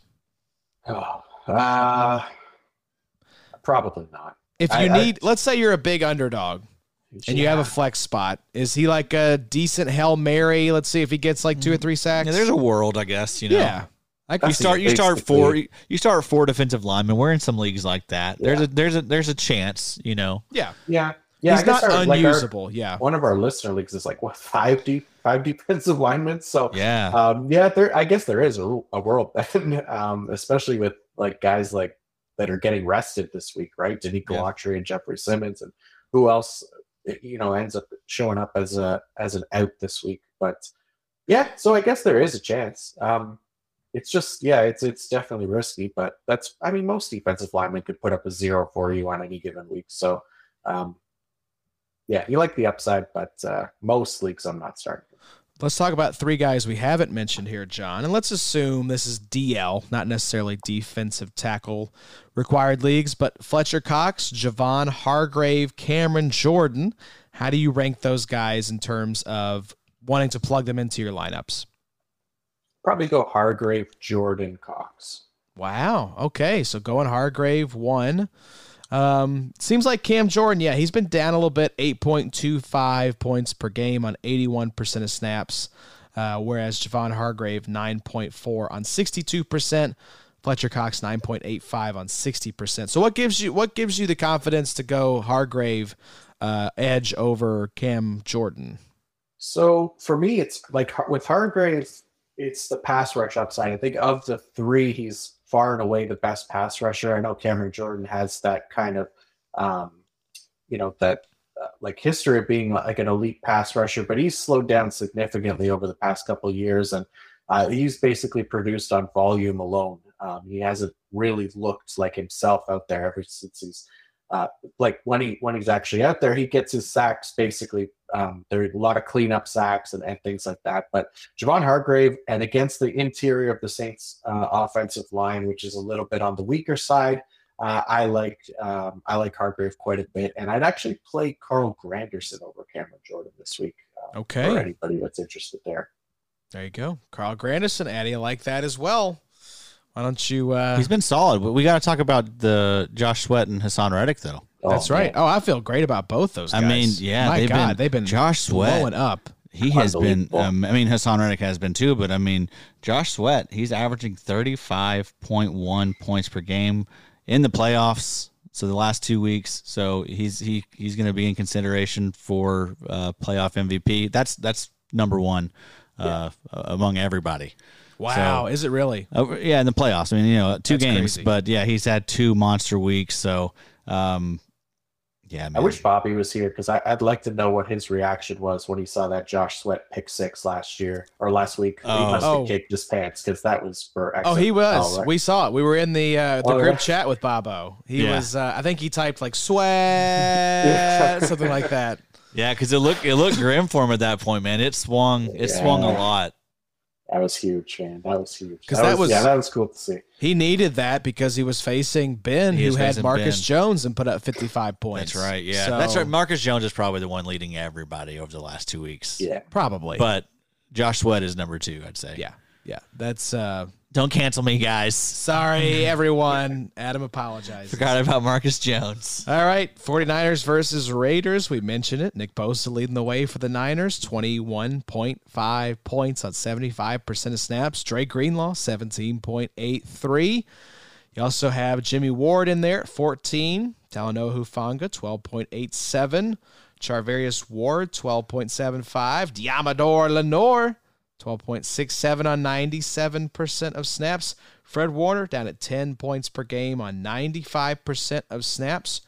Over on the Raiders side, Chandler Jones, who I believe is he going to be out this week? Probably so. Yeah, sounds like. I believe he's done. Think they'll shut him down, John? I think so. Okay. Thank you for those 3 weeks, Chandler. Yes, thank you for your service, Chandler. You can go join Derek Carr on the beach in Malibu. We'll be probably buying back in next offseason. Absolutely. We'll be talking ourselves into old Chandler Jones. Do you know his brother's John Bone Jones? That's it. That's what we keep going back to. That's the narrative. Max XXX Crosby, 16.07 points per game on 98% of snaps.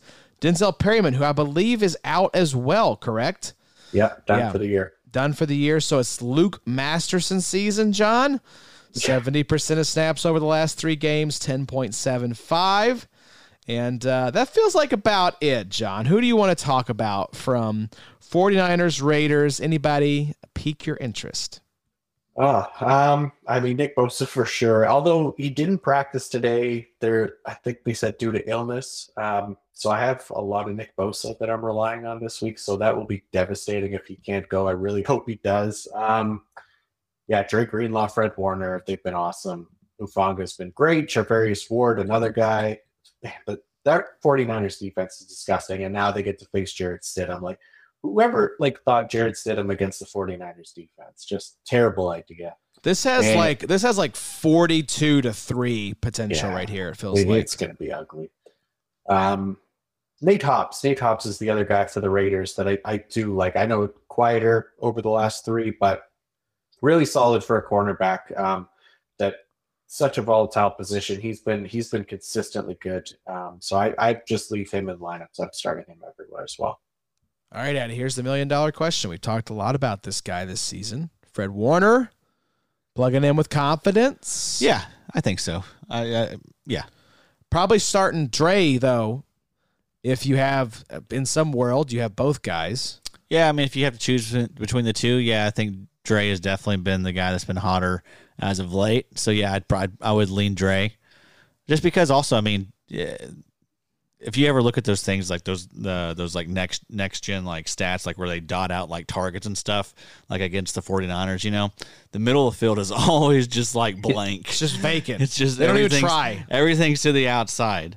And so I mean Fred just doesn't get the tackle opportunity that Dre gets. So yeah, I think at this point we're going Dre Greenlaw, even though Fred did outscore him last week. Both of them had kind of down games, but yeah. Greenlaw right now. It's funny to see. Dynasty, though, I still think it's Fred. Yeah, I think so. Fred's still just 26. It is Greenlaw's funny. 25, I think, and a half. Yeah, I think we looked at this when we were talking Fred versus Dre, but it is funny that both the Chiefs and the 49ers, you probably would fire up the LB2s, in terms of the depth charts and Dre Greenlaw and Willie Gay. At least I would. Yeah, if I had those two guys next to each other. But obviously Nick Bolton, Fred Warner, both amazing plays as well. And I don't think you're just not taking these guys out of your lineup, right? No. You're happy to have those guys. Those are starters. I'd rather go down with those guys in the lineup than try to be cute and pivot away, because I would never live with myself if those guys did well on the bench and I ended up losing because I tried to galaxy brain some stuff here. So I got a bit of a decision here. So I'll okay, get you John, your thoughts on this. Yes, so, please. So this is the league I was talking about. This is my longest running league. I'm in the finals here. My linebackers, you can start up to four. I'll have to start four because the other option is to start two DTs and Aaron Donald is out. So I got Cody Barton, Levante David, Zaire Franklin, Dre Greenlaw, Foye Oluokun, Bobby Wagner, Spillane, and Joe Thomas, who aren't really in consideration. Good so God. I got to start four. Did he kill every other member of this league? This is an absolute brag. It's a 14-team league, too. But yeah, this is a flag. No, listen to that. Just the brag gets even worse. Oh, my God. Did he just say it's a 16-team league? 14. Okay. Good Lord, John. Well, I'm back and forth on it. I don't know whether to play Greenlaw, Levante David. Obviously, Foye's in there, right? Yeah, Foye's the no-brainer. Also, I think Zaire Franklin's probably the no-brainer. Yeah, I think so, too. He's proven at this point. So that is between Greenlaw, Barton, Levante, or Wagner. I think I'm going to go Wagner. I got to go Wagner as well. And then I think I'm going to maybe go discount Bobby Wagner just because I want to save that. Just discount Levante David versus Dre Greenlaw. Yeah, I think I'm going to go Levante David at this point. Even though I love what Dre Greenlaw's been, it's just Levante's – that's tough, man. I think I'm going Dre, but it's very close. Who does Tampa get this week? Tampa gets Carolina. I love that matchup. That's a great matchup. Yeah. But I kind of like Levante. The 49ers get the Raiders and Jarrett Stidham. Yeah, but is Stidham going to keep that offense on the field? Know. That's a good question. Yeah, it could be playing out all my thoughts. Yeah, could be a game script situation. It's tough, man. That's a tough one. But I mean, you got so we get a lot of questions like that from listeners, and I know you do too. It's all, you're just splitting hairs. You're in a great position. I don't think there's a wrong answer, so don't beat yourself up because the fact that you have five amazing options, Here's the thing, too. I don't think either of those guys is going to go for like 30 points, and I don't think they're going to score you less than like 12. Yeah. I think all those guys are safely in that like 12 to like 25 range, somewhere in there. Yeah. So it's not like, oh, I lost out on like 20 points from Dre Greenlaw versus Bobby Wagner. Yeah. I think they're all going to be right there in like 15, 18, 20 points. And based on those linebackers, I can't imagine that your opponent having a better stable than that. Like I feel like you have the advantage at linebacker, and knowing who you are, I'd say your defense and the rest of your team's better. Yeah, he's like, the other guy is Juwan Bentley, Luke Masterson, Joe Thomas, just a bunch of bums. It's a good defense. Yeah, Jalen Phillips and Nick Bosa, Quinnen Williams. Yeah, it's a good defense. Okay, yeah, it's an amazing defense. Just keeping in mind, like last year in the finals, I started Bobby Wagner. He played one snap, got injured, and I lost by like a handful of points. These are the things that haunt me. That's true. That's true. But remember, we were beating the drum early on this year that Wagner was like a top three linebacker option, and he's done that for us. That's right. When it mattered. Right. So I mean, I think you roll him out. Dance with the girl that brought you, John. And whatever decision. Hey, like we struggle with the same decisions this year. Absolutely, their teams are not that loaded, but yes, that is absolutely. And listen, dude, that's it. I mean, there's a good chance you're not going to pick the right one. Yeah, you're going to make the wrong choice. It's four options. That's tough. So, I mean, don't beat yourself up about it. It'll be Cody Barton and all the other guys, Joe Thomas. Yeah. Joe Thomas and Robert Spillane. Yes, exactly right. Joe Thomas. It is a Joe Thomas week, I think. It feels like it, yeah. Jets Seahawks, boys, is the next matchup we got to talk about. Quinnen Williams, 14.48 points per game. We also have Quincy Williams in there. The Williams bros leading the way. 11.58 points per game for Quincy Williams, 78% of snaps. DJ Reed, CJ Mosley. I love this list. DJ, CJ, Williams. Looking really good here. Sauce Gardner rounds out the list at number 5, 7.08 on 100% of snaps. Across the way, Ryan Neal, 12.25, 72% of snaps. There's Cody Barton. 11.08 on 89% of snaps. Jordan Brooks, what the hell is going on there? 10 points per game on 89% of snaps. You also have Uchenna Nwosu, 4.58, so he's been down the last 3 weeks, 81% of snaps. John, there's a lot of very interesting names on this list. We didn't even mention Jordan Whitehead, 5.67, Carl Lawson, 5.32. What's going on with Quinnen? Do we know, is Quinnen back? Is Quinnen healthy? Is he feeling good?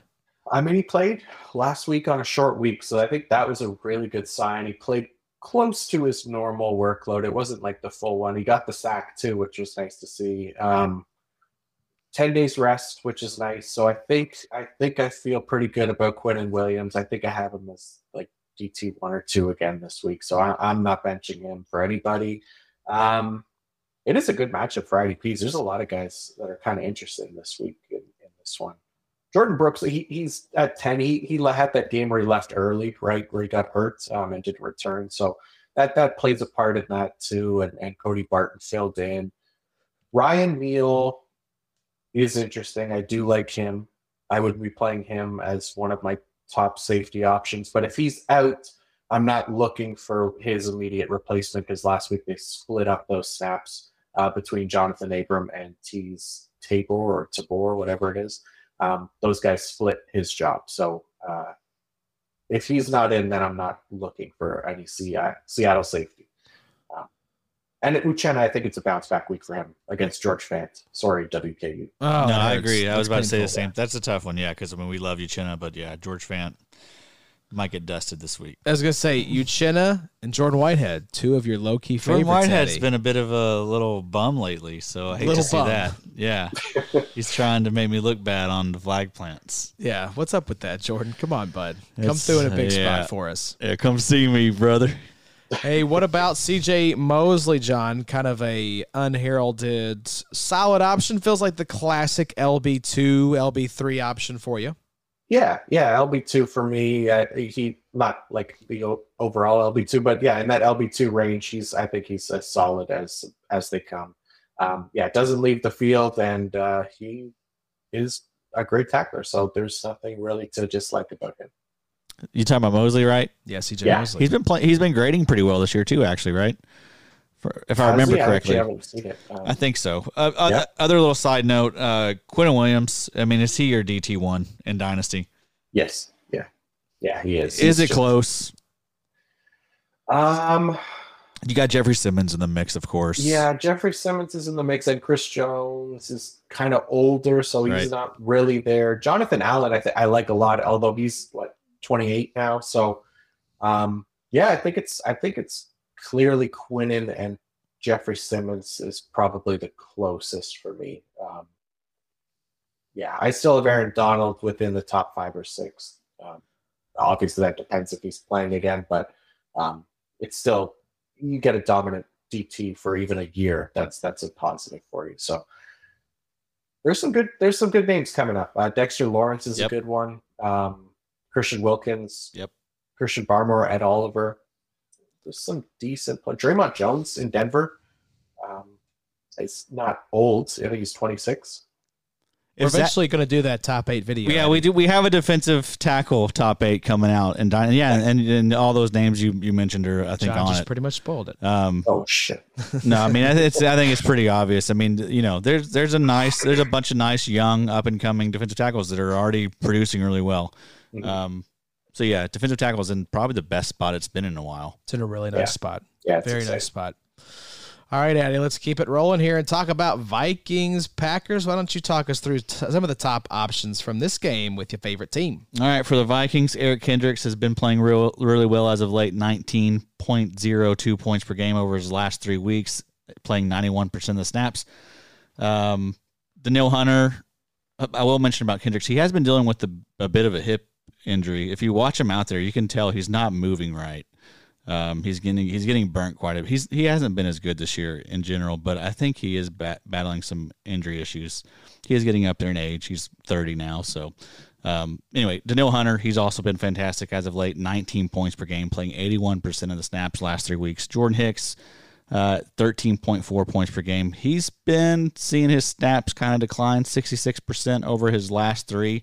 I don't know if that's due to injury. We've been actually getting to see a little bit of Brian Asamoah, who has been extremely efficient with his opportunity, piling up tackles, and just you like to see that. That's a good sign for next year. I think he was a 3rd-round pick in this previous draft, so I mean, decent draft capital. Again, Eric Kendricks could actually be like a cut candidate potentially. You know how that stuff goes. I mean, maybe it doesn't happen, but you never know. If that does happen, I mean, it wills up for Asamoah, so I think he's a great buy out there for you. Also, check your waivers. You know, there's a lot of these guys, these day 2 picks that are still floating around out there on waivers. I've gone through and scanned through some of my leagues, and like I'm just surprised at some of the guys that are just floating out there, like the Myjah Sanders, Cameron Thomas, like those types, Josh Pascal, like guys that were 2nd-round picks that haven't really got their opportunity, like. They shouldn't be on waivers at this point in the season. I think we mentioned most of the relevant ones for the Vikings. Patrick Peterson's a decent cornerback option. Zadarius Smith, obviously you're going to start him, even though he's been only averaging 8.8 points per game over the last 3 weeks. Harrison Smith has also been a major bummer, 4.1 points per game over his last 3. 63% of snaps. Has he been healthy? He's not been healthy either. He's missed a handful of games this year, so, I mean, that should be a telling sign. That he's not playing right. And also, he's like 34 at this point, you know. I mean, there's a good chance that we could see him hang it up at any moment. So, I think the main Vikings are going to be starting is Kendricks, Hunter, and Zadarius Smith, and not really messing with anything else. Yeah, John, what do you think on that? Yeah, I'm with you 100%. Zadarius Smith, revenge game 2.0, right? Got a sack against Green Bay in week 1. He's been like just kind of okay in the back half of the season. Not like the easiest matchup against Green Bay, but I think he'll be motivated to get another one against Aaron Rodgers. Daniel Hunter's been great. It could be a better week for Harrison Smith, but yeah, he hasn't been great at all this year. Not this year, but lately. Those are the guys. That's it. I mean, at this point, like I feel like there's been a lot of cornerbacks that I've been trotting out there in those defensive back leagues that were, you know, where you start 4 DBs. I feel like, you know, if I had like a Kyler Gordon or like some type of cornerback like that, I'm probably starting him over Harrison Smith at this point. I would, yeah. Even though on the year, like points per game wise, Harrison Smith is still probably top 12, even though he's been down lately. He's just, I don't know. I don't trust him right now. And I think, you know, if he's not healthy and he's, you know, coming off the field, they're managing his snaps and things like that, getting him ready if they're going to make a playoff, the playoffs. It's risky for this week, but so yeah, I'm with you. If you got decent cornerback options, whether it's a Kyler Gordon or Jerry Seed, obviously, but you know, any of those guys you'd be playing over. Yeah, his since week 10, 11, 10.75, 8.75, big game, 27.8 in week 13. He did not play against Detroit. It's weird. He only misses the Detroit games. We talked about this. And then against Indy, 5 points, 3.25 against the Giants. So there's some decent games in there, but also some duds from one of the top scoring safeties this year. So we're not seeing the production. He's not healthy. I just don't feel good about it. Yeah, that's a guy I would probably sit down as well. Yeah. If he burns us, okay, that's fine. That's fine. There's some okay options out there, especially in DB leagues, like you said, where we have those nice cornerbacks. Over on the Packers side, John, are we trusting Preston Smith?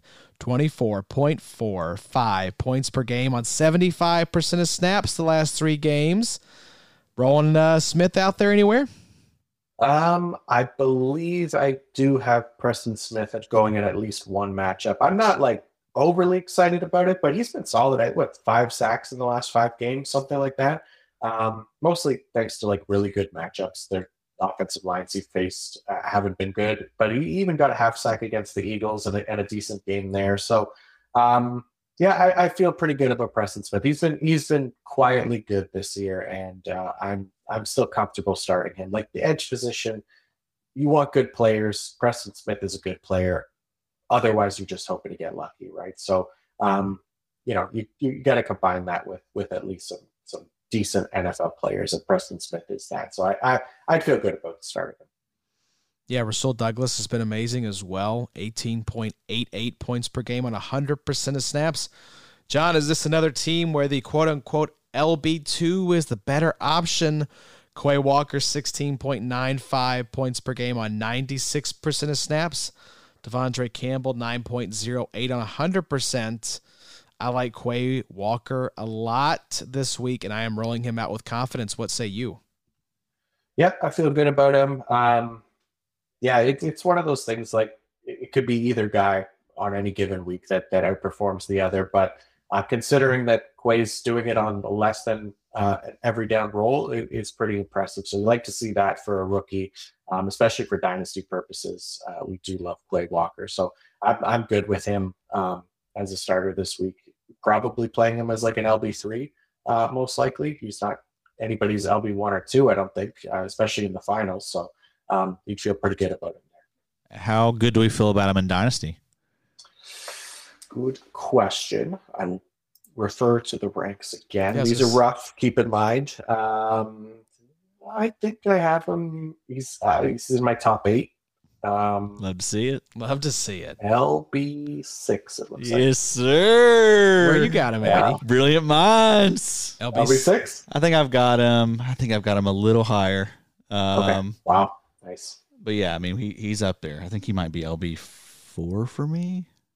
He's been so good. So the guys I have ahead of him are Nick Bolton, Roquan Smith, Fred Warner, Devin White. Okay, so I have mine goes Roquan 1, which we'll get to it when we get. Have we talked about Baltimore yet? Not yet. Okay, we'll get to that. I have Roquan 1, Bolton 2, White 3, Walker 4, Foyer 5. Okay. So I'm lower on Foyer and higher on Warner. Then I have Fred 6. Okay.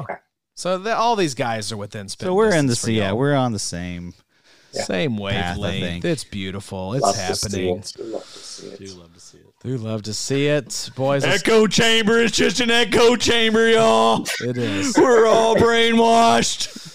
I would kill myself if I was in an echo chamber with you and had to listen to you every day, Eddie. Absolutely taking the easy way out. We got 3 more matchups here, gentlemen, and some nice names to talk about. Rams versus Chargers, the Battle of LA. This was flexed out of Sunday Night Football, Steelers-Ravens in. Let's talk about Bobby Wagner, 18.82 points per game on 96% of snaps.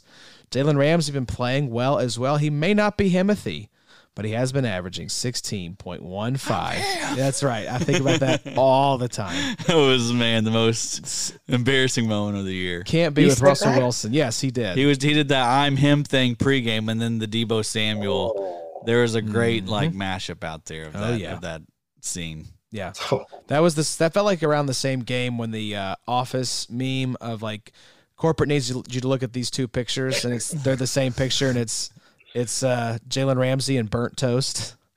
Felt like that was around the same time that started circulating. But hey, 16.15 points per game on 100% of snaps. We love to see that.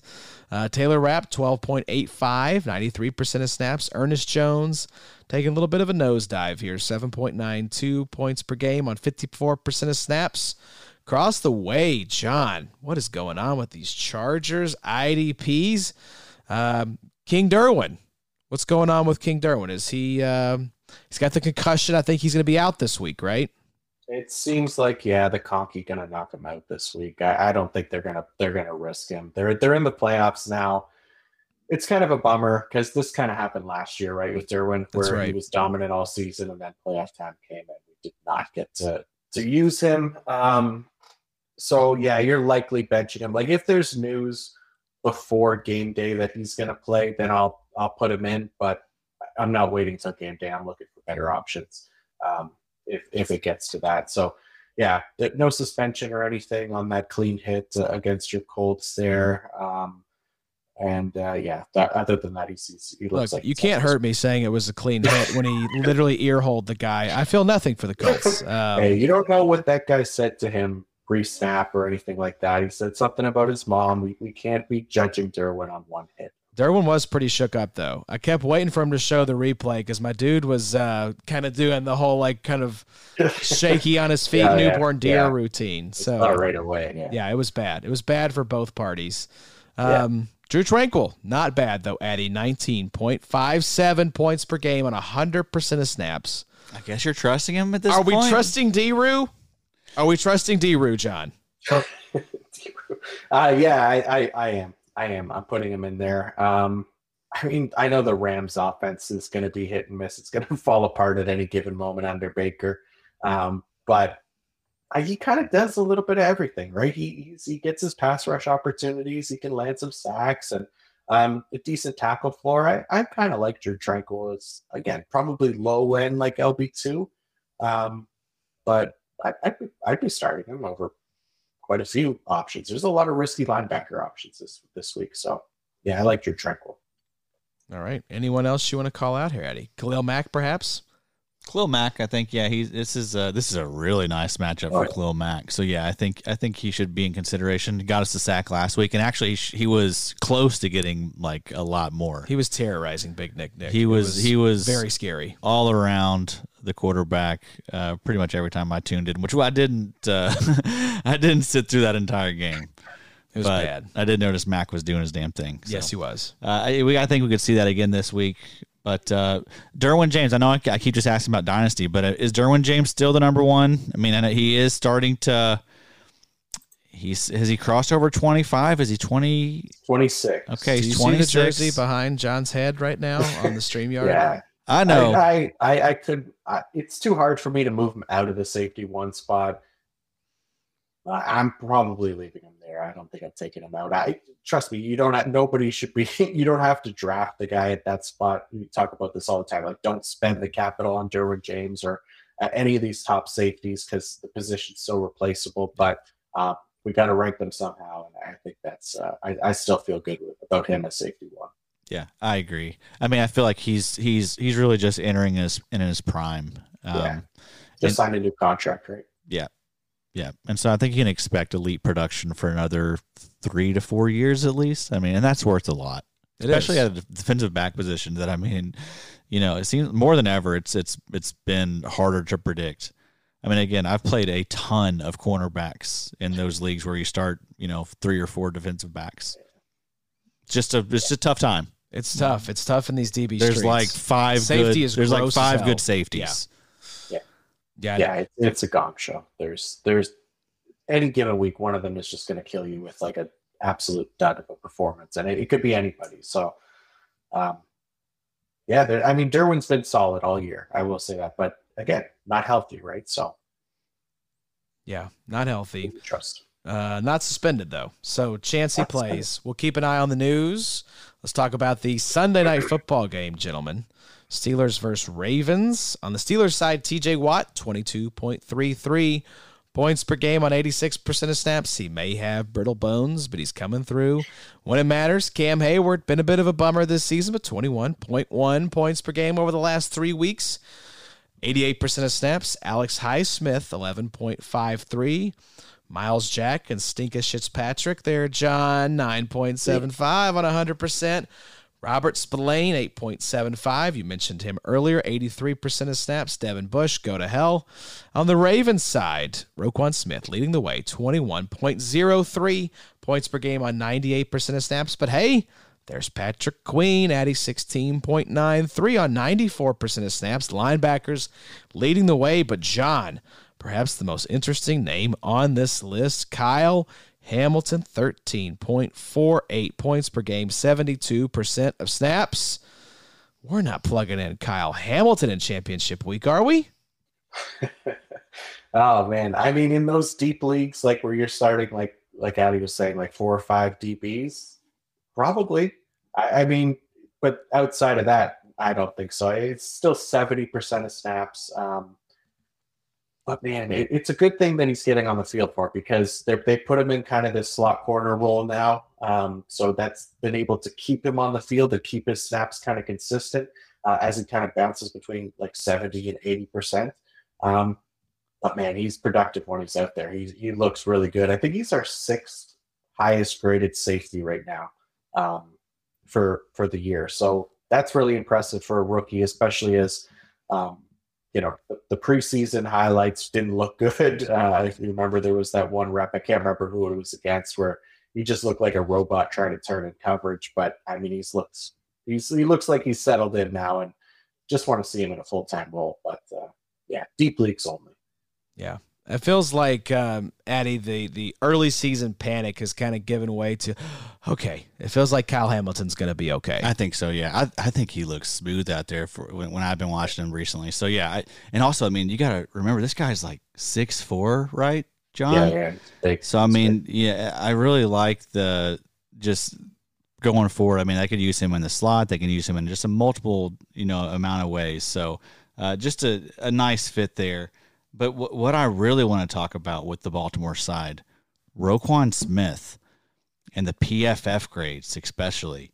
If you look when he was in Chicago, I think it was the first 8, he played 8 games there, right?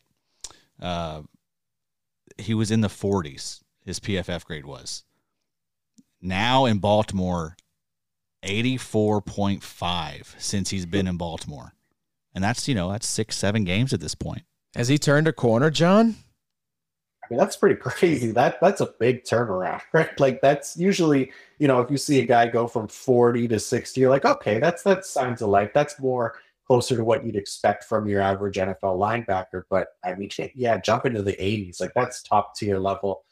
That's kind of what they paid him as, obviously. So, that's a great sign. I don't know why. I haven't watched a ton of Ravens, and I'll probably use the offseason to see the difference in how Chicago used him and how Baltimore's using him. But, man, that's a massive turnaround. Yeah. I just feel like, it's probably because he's just not as expected to do as much there. Probably being used better, right? He's being used better. He's in just a better situation, better coaching, better talent around him, just everything, It kind of feels like he was the skeleton key that unlocked Patrick Queen as well, because I feel much better about Queen. And I thought I would feel worse about Roquan, but I feel great about Roquan. I feel great about everyone there. Yeah. I think it's something you have to keep in mind. Like, when some of these players are performing poorly, PFF-wise, it could be just because of the situation they're in. You got to wait for that second team, whenever that comes, whether it be through trade or through, once the contract's up and they sign elsewhere.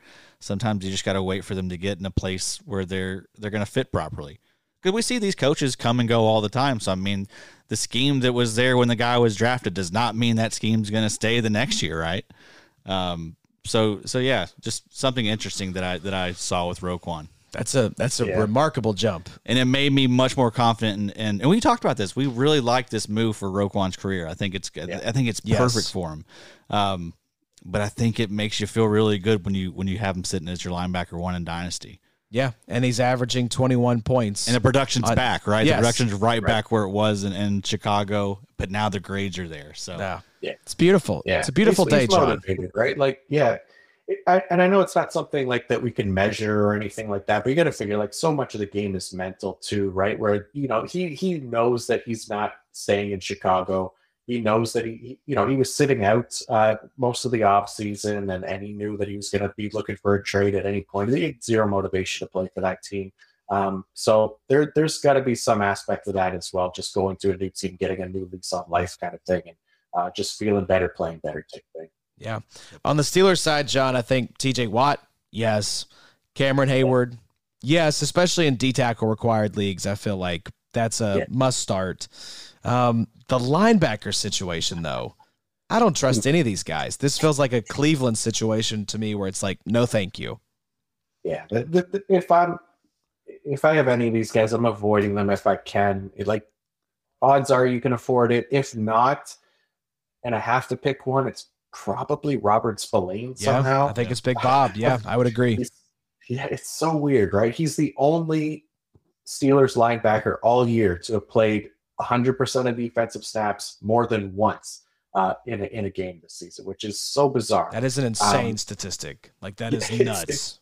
It's really weird. Though Miles Jack, he came back last week but played like 30% of snaps. They're done with like that. Yeah, you can't trust it. Devin Bush is, even when he is getting snaps, he's not efficient enough to trust. So hopefully you can avoid them. If not, Spillane in the desperation play. Yeah, I think they've shaved that Bush. So maybe he can be resurrected on a new team, but it's not happening with the Steelers. Yes, sir, with the Manscaped 2.0. Yeah, the Lawnmower 4.0. Yeah. That'd be a fun way to announce the Manscaped sponsorship being back. That would be fun. They would never do that. They're not back, though, folks. They have blocked us on all platforms. Yes, we are officially broke. But we are forever grateful. Thank you, Manscaped. I blame Olivia for her commercials. That's hey, man, they for real. Those are the best. That has to be the best commercials they've ever had. Every other ad read was just total garbage compared to that. Those were amazing. Yeah, thank you again, John, and thank Olivia for us as well. I'm still using the products too. Yeah, I love the razor. Oh yeah, I was wearing the shirt yesterday. Yeah, it's a great shirt. Good company. We love Manscaped. We also love the Monday Night Football game, John. Our last matchup to talk about it is Bills versus Bengals. Matt Milano is leading the way for the Bills, 17.03 points per game, 97% of snaps. Fire him up with confidence. But outside of that, John, I'm curious who you have confidence in plugging into your lineups for Week 17 from this Bills team. Anybody else that you feel good rolling out? For the Bills? I don't mind. I mean, Tremaine Edmonds, I think you still start him. And the defensive line is kind of interesting. The Bengals have not been great at pass blocking. We know Joe Burrow takes a lot of sacks still. They just lost La'el Collins. It looks like he's done for the year. So Gregory Rousseau, Ed Oliver, even Shaq Lawson. It's not like a bad play. So I don't mind those three. If I had to pick anybody else other than the normal Milano Edmonds, I mean, this game's going to be so stressful for so many fantasy players. There's so many fantasy implications. It truly is. Offense and defense. A lot of championships going to be decided in this game. I don't even know if I'll be able to watch it. It's going to be too stressful. But, it's Jordan Poyer's a little bit of a concern, but definitely a better matchup against the Bengals than what he had last week against, I think it was Chicago.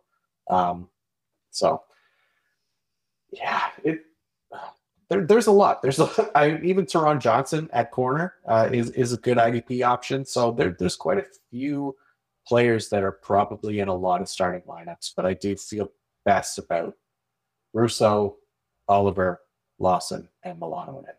Yeah, I would agree with that. Totally agree. Epinesa, if you're starting five defensive linemen, he could get a sack. We saw him get one last week. He's been surprisingly okay when he gets his opportunity. I mean, he usually doesn't get more than like 40% of the snaps, you know, when he's out there. But he's been productive with those snaps this year.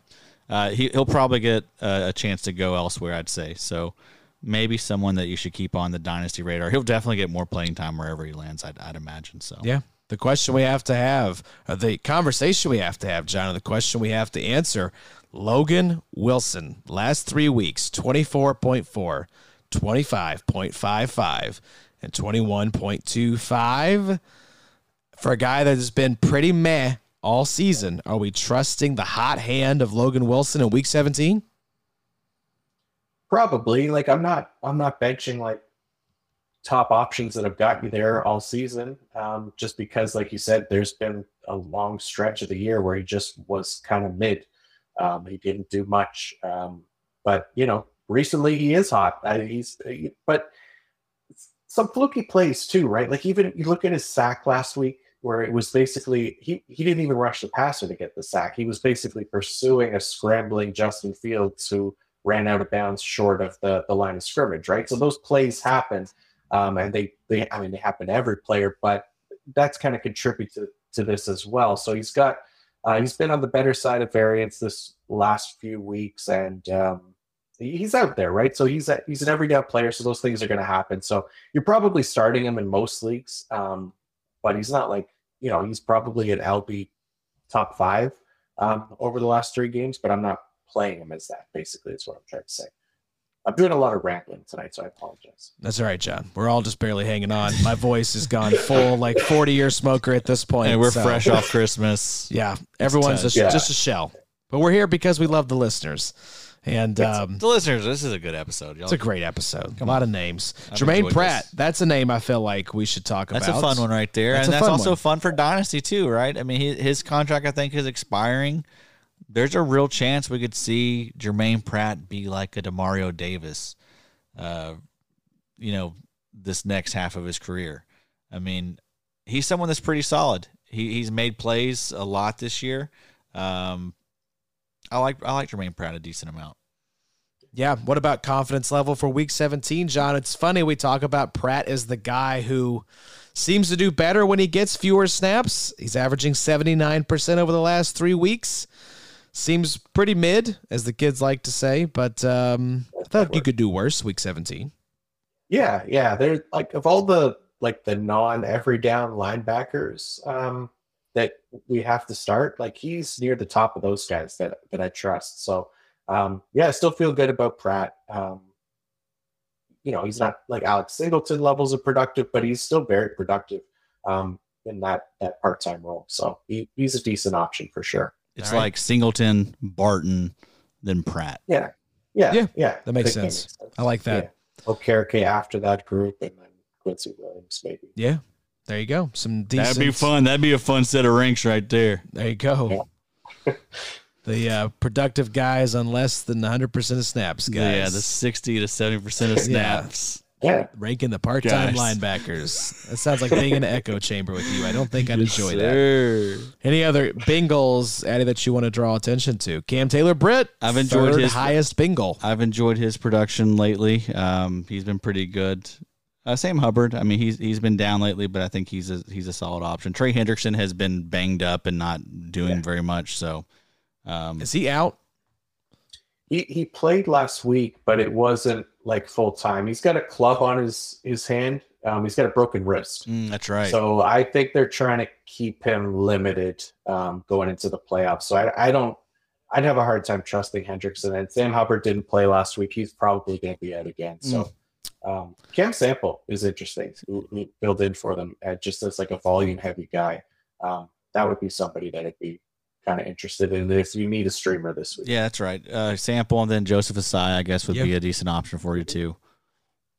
So there you go.